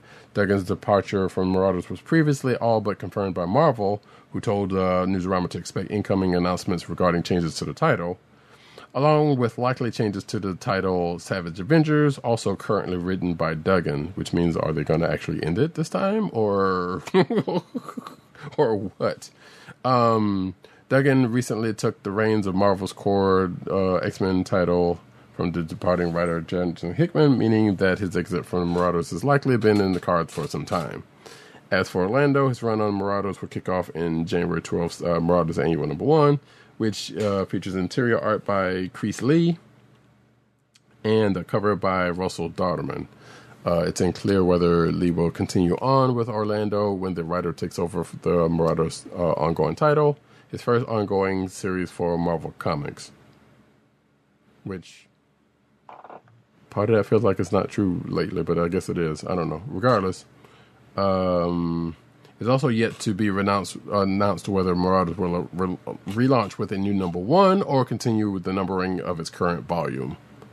Because as we know, when Jared Duggan took over, they did renumber it. Uh, next up, though. Devil's Reign, the next chapter in writer Chip Zdarsky and artist Marco Cacchetto's Daredevil saga will be what Marvel Comics calls a classic-style crossover event. The six-issue limited series is part of eight upcoming titles Marvel considers tentpole titles that will shape the future of the Marvel Universe in the months to come. The series begins December first with Devil's Reign number one, and in addition to tying into other Marvel titles, is the lead-in to an unnamed new series to follow afterwards. Okay. Yeah. Um, Doctor Octopus leads a demented Fantastic Four and Devil's Reign event. Speaking of, a new tie-in to Marvel's upcoming Devil's Reign event sees Doctor Octopus uh, forming his own take on the Fantastic Four, totally comprised of a different of different versions of himself. Uh, C B R has exclusive preview of the cover for Devil's Reign Superior Four, a four-issue series penned by Zach Thompson and penciled by David Tinto. Uh, the book sees Otto Octavius forming a team comprised of uh, composed of different versions of himself from multi- Marvel's multiverse, and the core cover by Ivan Shravman hints at appearances from the uh, autos of Earth six one four, six one five, and six one seven. And uh, if you're watching the video version, you can see the cover of uh, Devil's Reign Superior four right there. Next. Alrighty, next up. Uh, looks like I'm going to have to open this article. Did I, I think I'm so, on that one. Uh, Bruce Bruce Banner transforms into the Hulk when he's angry thanks to gamma radiation, but where does that extra mass comes from? Black Widow apparently has a solution. So this is something that's coming out of uh, the most recent issue of Black Widow. Um, yeah, it's got to do with those twins.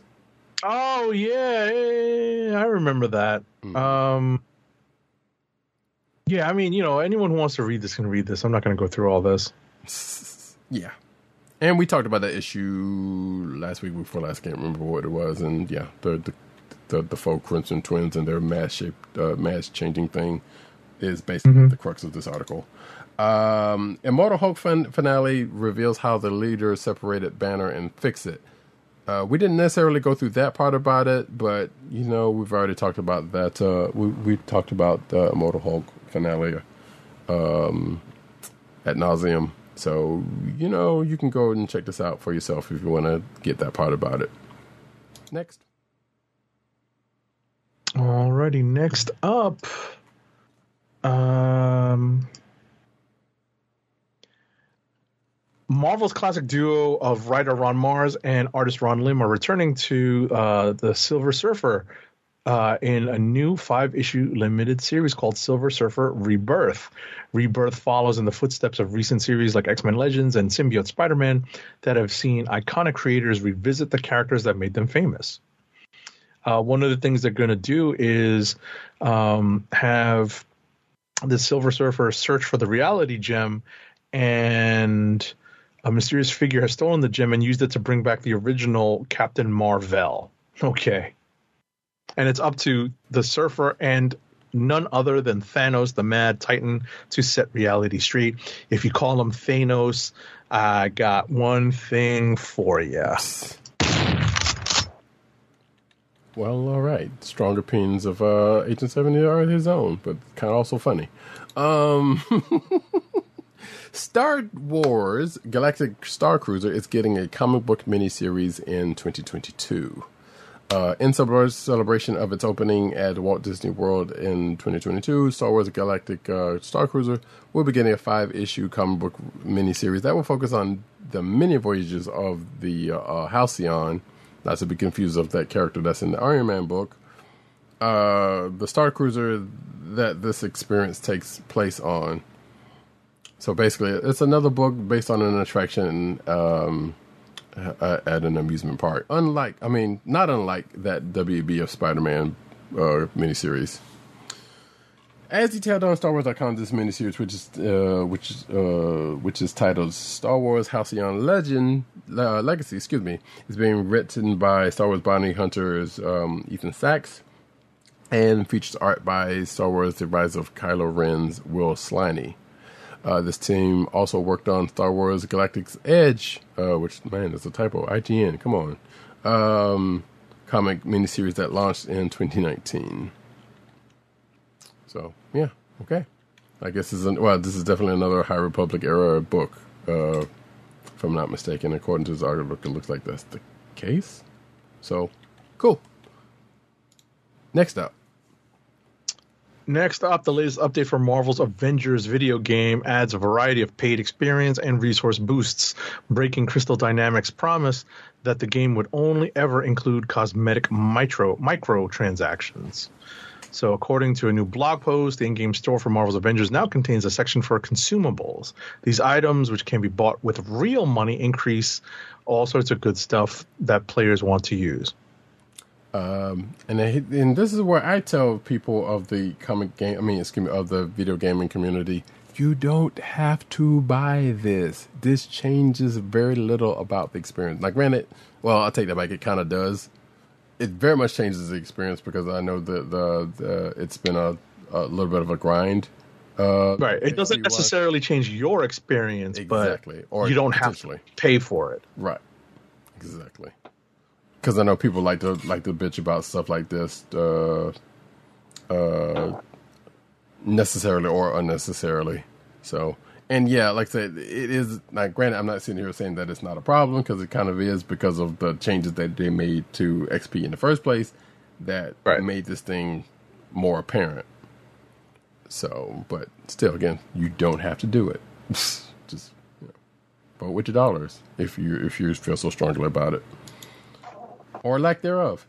Uh, Marvel's Galaxy, Gar- Marvel's Galaxy, Guardians of the Galaxy. Excuse me, folks, caffeine's getting to me. Um, Marvel's Guardians of the Galaxy shares Star-Lord music videos, licensed track list revealed. Uh, so Eidos Montreal's upcoming Marvel's uh, Guardians of the Galaxy game is looking quite promising, according to this article, with brand new single-player adventure putting uh, players in the space boots of the team leader, Star-Lord. Boy, I still wish that you could play as the whole team. That is just me uh, editorializing this. Uh, the game was first revealed at E three of this year. We've talked about this a, a few different times on this here program, so we don't necessarily need to go through, through go past on that. Uh, the decision to go for an eighties-inspired soundtrack for the game has been discussed before, and of course, you know, eighties music has been all up and through the Guardians of the Galaxy movies, so not surprising that they would have it in the video game. Uh, that is me also editorializing. Uh, that being said, we got a track listing and we got a music video, uh, and also, let's see what it says. Eidos Montreal's two music videos for Zero to Hero single are worth a watch, according to this article, especially because the in-game band Star-Lord is where Quill got his name in this universe. Uh, the first of the videos is short and animated, with an art style reminiscent of the other, uh, of other cartoons from the eighties. Uh, somewhat resembles uh, He-Man and the Masters of the Universe, and each member of the band goes... Uh, wait. Goes... Each member of the band travels the galaxy... Wait, that's a weird sentence structure here on in this. Travel the galaxy to take on an inter, uh, gar- intergalactic threat. Anyway, the the, the, the, the if you're interested, the, uh, the music videos are on this article, and I believe is the track list, which is not actually in the article, but a link probably to it. Um, obviously, since there's going to be so much licensed movie, uh, uh, licensed uh, music in here, and according to this article, the video game is going to have a stream-friendly mode of it. You still probably want to be careful, because it doesn't seem, because we're not really sure if the uh, these two tracks are licensed. So yeah, be careful streaming this. Which I'm debating it as for to I'm debating on streaming it, uh, but we'll see when that comes, because this game comes out really soon. Next. Uh, related to this game, the official Twitter account for the Guardians of the Galaxy video game has confirmed that Adam Warlock, just like in the next movie, will in fact be appearing as a character in the new game. Okay. Cal surprise. Um, Star Wars The Republic is testing a combat-style revamp. So, uh, in the build-up to the tenth anniversary of Star Wars The Old Republic and the release of the Leg- Legacy of the Sith expansion, one of the add-ons uh, elements is being trialed on the public's test server. Uh, as well as a new storyline, Legacy of the Sith is adding combat styles, which will let the players choose the ability of different classes.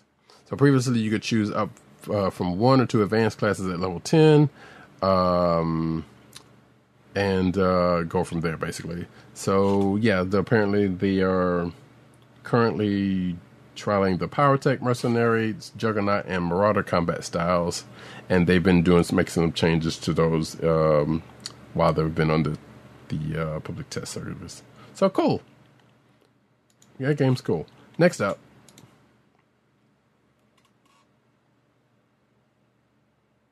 Uh, what are we up to? Marvel Tabletop? Yep. Marvel fans have some great games to choose from in the tabletop realm, and now there is one additional one. Roxley Games recently revealed that their popular Dice Throne franchise is teaming up with Marvel for a brand new edition of their hit game, and Marvel Dice Throne is heading to Kickstarter on October twenty-fifth.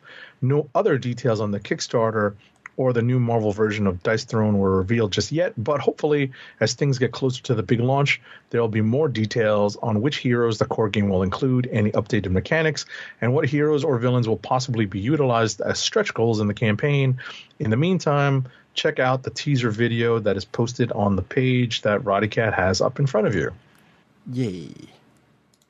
Uh, Suicide Squad Kills the Justice League posters include a question for the Joker.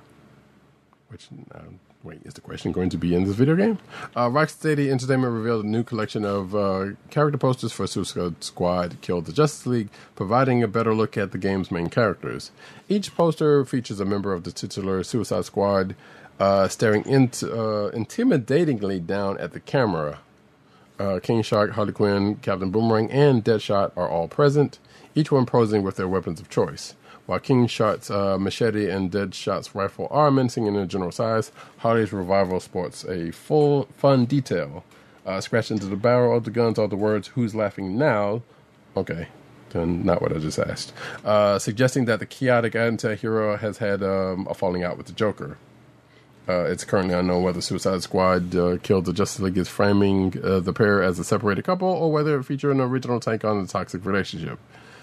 Uh, each of the images were posted on a different developer by a different developer at Rocksteady Entertainment. So, and of course, the uh, tweets attached uh, with those said posters are on uh, this um on this article if you so choose to uh, check it out. And of course, there's going to be no more news on it at D C Fandom. Next. Sorry. Uh, Gotham Knights teases more Court of Owls with a spooky clip. Um, so this is uh, some some more stuff that we're going to find out at D C Fandom. Mm-hmm. Um, so the game, Gotham Knights game developers are ramping up something big. Okay. Yes. Uh, D C launches its first digital card game, which I'm slightly kind of excited about, weirdly enough. Not weirdly enough, if you know anything about me. Uh, D C Comics announced D C Duel Force, a new digital trading card game that sees players collecting and battling iconic, iconic heroes like Batman and Superman. Uh, licensed by Warner Brothers Entertainment on behalf of D C Comics, and developed by Cryptozoic Entertainment and Yuke's. Uh... Which that part is kind of weird. Uh, D C Duel Force is a quick-to-learn and fun-to-master collectible card game that sees that will see. Wait, wait, wait! Did, who, who, wait, who developed this? You? Oh, I, yeah. I say Ukes. I thought you said Utes. I thought you were like my cousin Vinny. Ah, uh, yeah, yeah. Sometimes I, I think about that. As soon as you said, from. as soon as you said you, I thought you said Utes. Mm-hmm. Yeah, the two Utes. Did you? Yeah, yeah. Two, yeah, yeah, yeah. But no, Ukes, who I think is more famous. Well, well Ukes is um, is um, I believe they used to do. Uh, wrestling game, the the the licensed wrestling games. I think it's like they might be trying to get back to it, and Dragon Ball Z games. I can't remember, but yeah, Ukes is a known quantity in the realm of video games. Not for, not for collectible card games though. So this is like I said, new. Anyway, um, da, da, da, da, da, da, da, da. So basically, it's a collectible card games. There's a trailer here, and I'm pretty sure there's probably going to be a little bit more uh, on N D C Fandom. Uh, and this is going to come out, and there's a trailer on here. It'll be free to play. Uh, there's some heroes, there's some villains. Uh, and yeah, like I said, yep, coming soon in twenty twenty-two. Don't know the platforms, most likely mobile though, uh, from the way it looks. Um, maybe on P C, hopefully. But yes, this seems mobile worthy at some point, if it's not at first. Next up. Next up, so um, this is a, a big article with Toy News for the for last week. So just very quickly, uh, Hasbro Marvel Legends Stealth Suit Captain Carter has been revealed. Uh, the figure is exclusive to Target, and you'll have to wait until early twenty twenty-two for its release.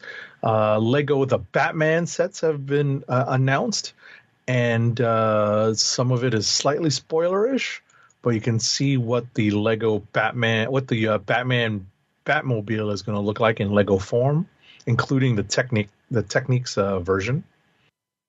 Uh, NECA El- Elvira, Mistress of the Dark. Um, is coming out with an eight-inch figure from NECA featuring a full fabric outlet and loads of articulation. Okay. It's available for pre-order now for forty dollars. And it's expected in February of twenty twenty-two. Uh, there's a DuckTales Scrooge McDuck figure, Power Rangers Retro Collection Zords, a NECA Gargoyles Demona figure. That's cool. Uh, Thor's Mjolnir Hammer water bottle. I think that's the. I think that's uh, being reissued, or I guess I didn't know that was new. Um, but that's pretty cool. And uh, a Zing Air Go-Go Bird Butterfly. Uh, it's a robotic bird or butterfly that flies by flapping its wings. Okay. Yeah. Solid. Um, the next uh, article is, well, it's not even an article. It's basically a link to the figure that uh, Agent seventy um, showed earlier, the the uh, Super Saiyan Son Goku Kaioken figure. That no, no, let's do it with the accent. It's Super Saiyajin Gota. Yes, yes. For yes. those of you who, who who refuse to watch uh, anime with the dub and watch it with the subs, that's yes. exactly how it sounds. It's the Super Saiyajin Gota uh, Kaioken, aka S S G S S. You know. um. So yeah, or S S J as some as uh, I believe as some some some places said. But yeah, so yeah, you can. Uh, it's a. Uh, It's like uh, April twenty twenty-two is the delivery month. Pre-orders are already on sale as of this recording. Oh, wait. Pre-orders April twenty twenty-two? Wait, it says here pre-orders have closed. So you, basically, you're, you're, you're, you're late. You got shut out now. Yeah. I think it was open when I last looked. Right. Yeah, it was uh, October tenth to the thirteenth. So basically, when, um, it was done before we even started recording. So... Oopsies. Sorry about that, folks, yeah. but I got mine already, so uh, ha-ha. So screw everybody else and third... Be, um, but watch out for third markets. Poo-poo. Yeah, but watch out for third markets, because they will try to get you. Um, Next Super, up, uh, yes. Super seven has launched the second wave of figures in their Power Rangers Ultimates line, which offers high-end seven-inch scale figures with tons of articulation and some of the best accessories on the market. Wave two includes Mighty Morphin Power Rangers figures of Red Ranger, Pink Ranger, King Sphinx, Rita Repulsa, and Dragon Zord, and they are all available for pre-order now, unlike the Super Saiyajin God Kaioken Son Goku. Uh, take a look at this page for details. Yep, and you can see the figures in that in that image right there, and that, that's yeah, that's pretty much it. Uh, let's see. Oh, D C's new Superman, John Kent, comes out as bisexual. This has been the big news in the last couple of days. Yes, to say the least, on the, the Twitters. Um, so yeah, uh, in November's Superman, Son of Kal-El, number five, written by Tom Taylor and artist John Timms, uh, colorist Gabe Eltab, and letterer J F Sharp. Uh, yeah, John Kent came out as bisexual also. And well, now, no, I was about to say the issue hasn't come out yet, but they've announced that it's coming out. So they're creating some hype for the issue. Oh, so basically they spoiled that? Because I know there's yeah, hints of it. Because it's in November. Right. Because uh, apparently it was teased in the previous issue. It was. Cause and, I flipped through and, it. Oh, did you read it? No, I flipped. I kind of flipped through it. Oh, okay. Because I didn't flip through it at all. So, um... you know, the, they, they're, they're announcing this ahead of time to create some buzz and some hype for the issue and mm-hmm. making it a collector's item. So I found, you know, I found this an interesting news story to follow mm-hmm. because, um, let's face it, I haven't been reading this book ever since they, they aged Jonathan Kent up. Right. You know, and made him the new Superman. I, I haven't. I just, you know, it's it's it's not an interesting turn for the character for me. I I, I kind of thought they they needed to keep him younger for longer mm-hmm. because they really could have, uh, you know, uh, uh, dwelled upon him being Superboy for a long time mm-hmm. and really done a lot with that version of the character. It's weird how they, how, well, I was about to say, it's weird how many characters they've done this to in the Super Family, but they've only done this to two, so that's not really saying a whole lot. Well, you mean aged up, or? Yeah, because Supergirl also aged up. Was aged up in the beginning. Oh, I didn't even realize. So, you know, it, it's funny because apparently people are up in arms about a character that is new. You know, but because he carries the mantle of Superman, it's a big deal. Right. And they don't think that, you know, and they think it's Clark Kent. It's not. Um, so everyone wants to raise a big stink about it. One of the takes that bothered me, though, and it did bother me, mm-hmm. is is that uh, I think I can't I wish I could cite the article It was somebody who was in the know, because what they what they said was, it's not Wiccan and Hulkling, it's not uh, North Star, it's Superman, hmm. right? Even though it's not the Superman everyone knows, it's still the name, so it's a bigger deal. So and bizarre. I'm like, yo, some of these characters have been, you know, blazing trails before uh, uh, Jonathan Kent came out, hmm. and you're just gonna like poo-poo all of that stuff, right? You know. So, like, that's what I appreciate. Like, hey, that's not cool. You can't put it like that. I know. I understand the point. The point I, is well taken. I, it's appreciated, but I guess I just don't think. No, but my point is, you know, my point is, I understand what they're getting at, because right. Superman is still, you know, the the name is more recognizable than virtually any other character. Sure. Even though it's not Clark. Right.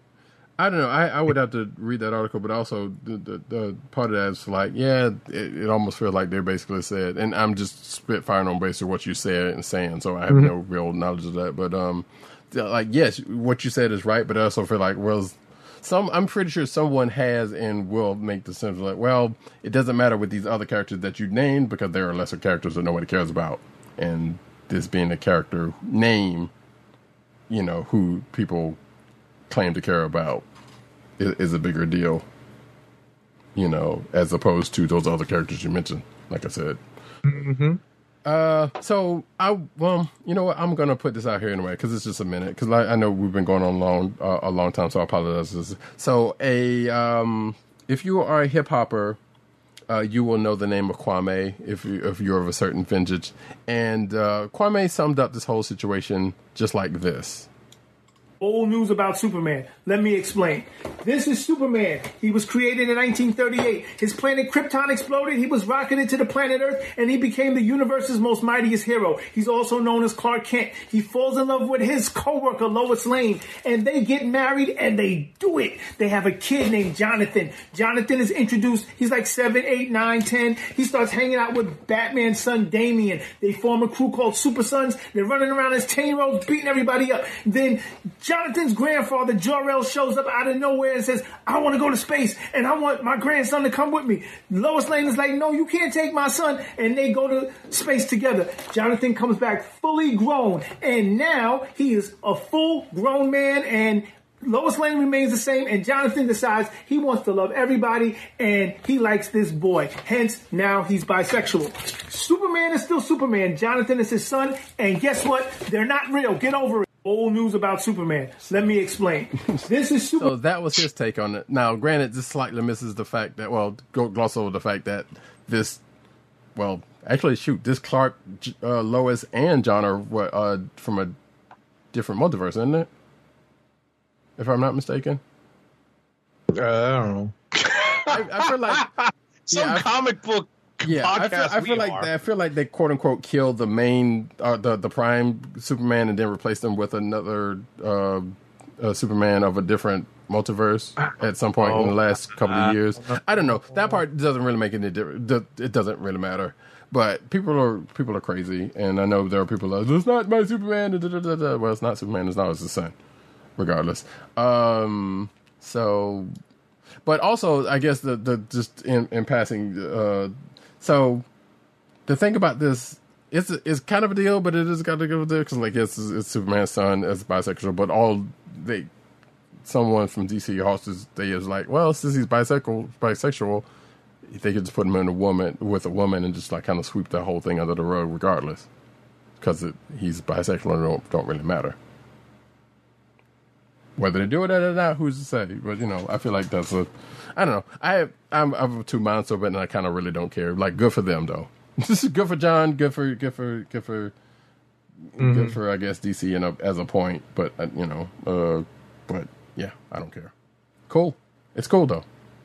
Next up, uh, Battlestar Galactica fan builds a full scale M K two Colonial Viper ship. Uh, I had to put this in here. I was gonna put it in the in the um. Uh, the clickbait section, but this was too cool not to. As you can see from the picture, it's a well, I don't know if it's a full scale. I guess it is. Uh, well, it says it is, but I don't know how big those things are in real life. Uh, and it's you all seen them on on T V. But somebody made a scale model of uh, the Colonial Viper ships from uh, battle, the original Battlestar Galactica, and I guess in some formed the the reboot B S G. Um, uh, the ship is being built by social media user Baz Arm, which probably is not his real name. If it is, okay. Uh, and he's been working on it since twenty nineteen. This is still a work in progress, but he's expected to be finished in twenty twenty-two.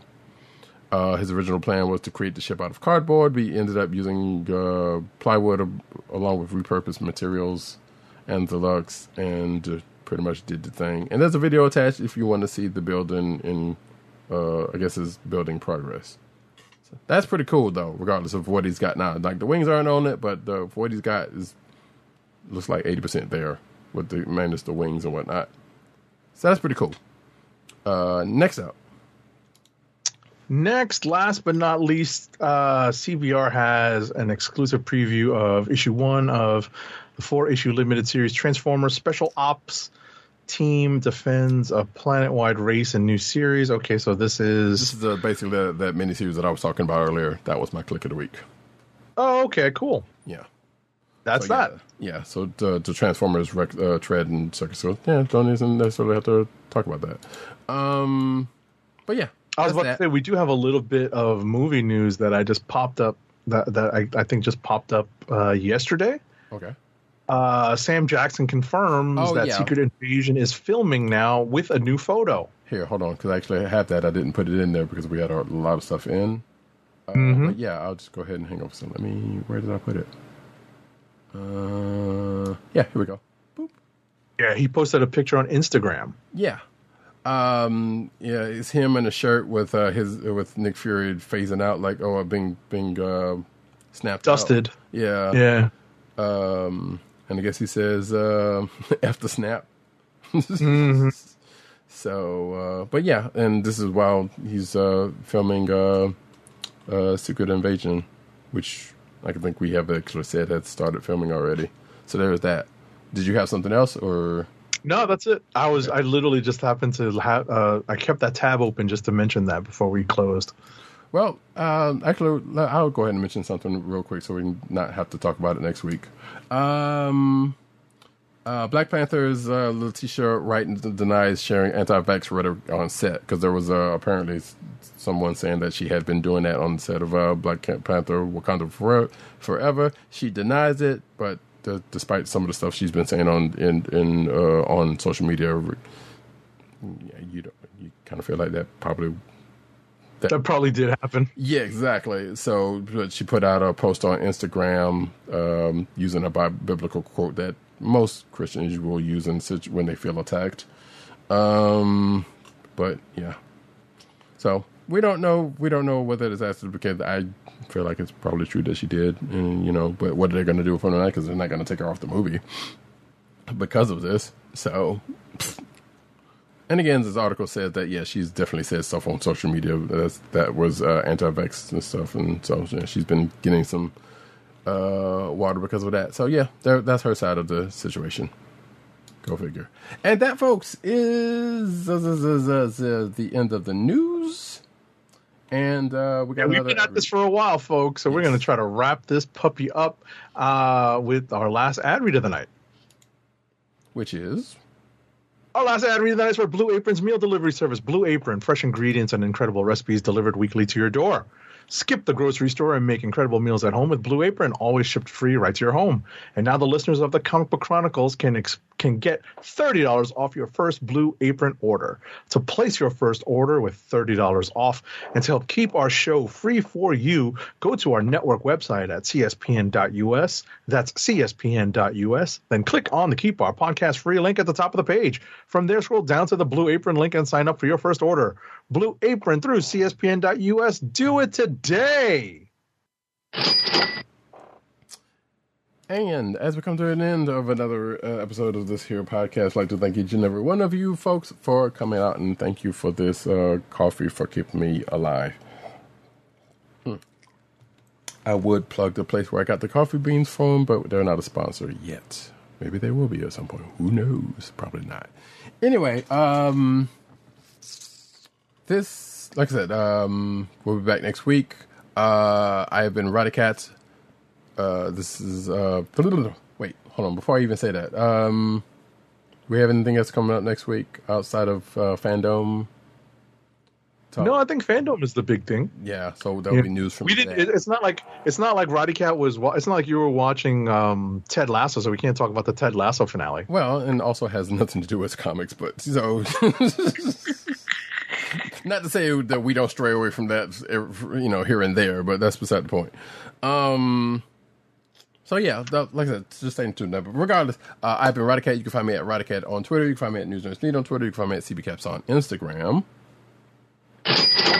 agent underscore seventy on Twitter and Instagram. Definitely go check out his Instagram for his uh his in Inktober uh goodies, and if he so deems it, uh his um New York Comic Con images, pictures. Yeah, better late than never. Okay. Um, P C N underscore dirt on Twitter, Pop Culture Net on Twitter, pop culture network dot com, and all those umbrella sites they're in. Uh, and possibly Bite um, under um, Comic Reviews No Vowels. I'm going to stop saying that as one of those because I feel like it's relevant one way or the other. Um, uh, the Osiris said ish. Tim D O G G nine eight on Twitter. You can also find Tim at uh, comic uh, excuse me, at C B Cron on Twitter, which is the Comic Book Chronicles Twitter account. Uh, you can also find him at the Click Nation on Twitter. That's the K L I Q N A T I O N, all one word. Uh, you can also find him at the click nation dot com. Uh, and you can also find him at Comic Book Resources, C B R dot com, right in his face off. I can actually give you an update on one-time TikTok rival Byte relaunches as Clash, an app for video creators and their top fans. Oh this is a gosh. two-day-old article on TechCrunch. Oh, my gosh. Rising from the from the ashes like the phoenix, I guess. Well, I guess we've got to rebrand. So I don't know if he, if agent, I mean if uh, Pete, uh, Dirt is going to be on that, or I guess continue to be on that, or whatever the case may be. Probably, we don't know. Uh, maybe right. I'll ask him. Who knows? Uh, stay tuned. Um, but regardless, we're already giving you some other places. Um, like I said, Tim C B R, uh, right in his face off. Go to it.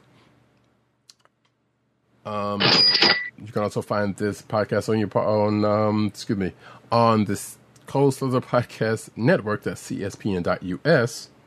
Do it today. You can also find us on your podcast perusal place of choice, whether it be Google Play, Apple iTunes, aka Apple Podcasts, Spotify, or the Cold Slither Podcast Network's SoundCloud page.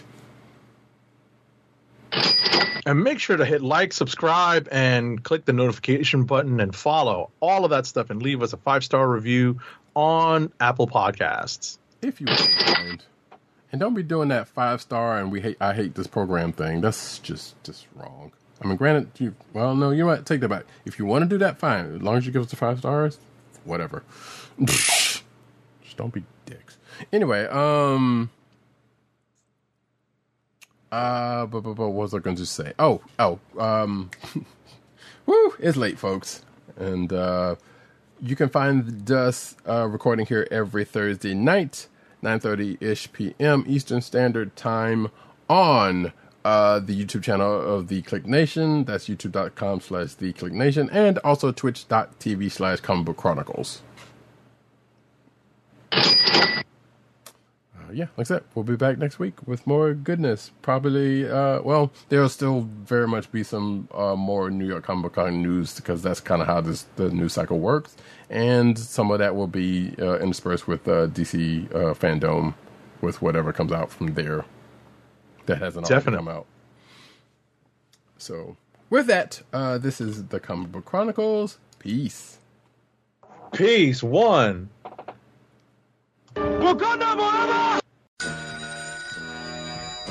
Good evening, Rick. Would you believe it's, it's Doctor Doom? What's on your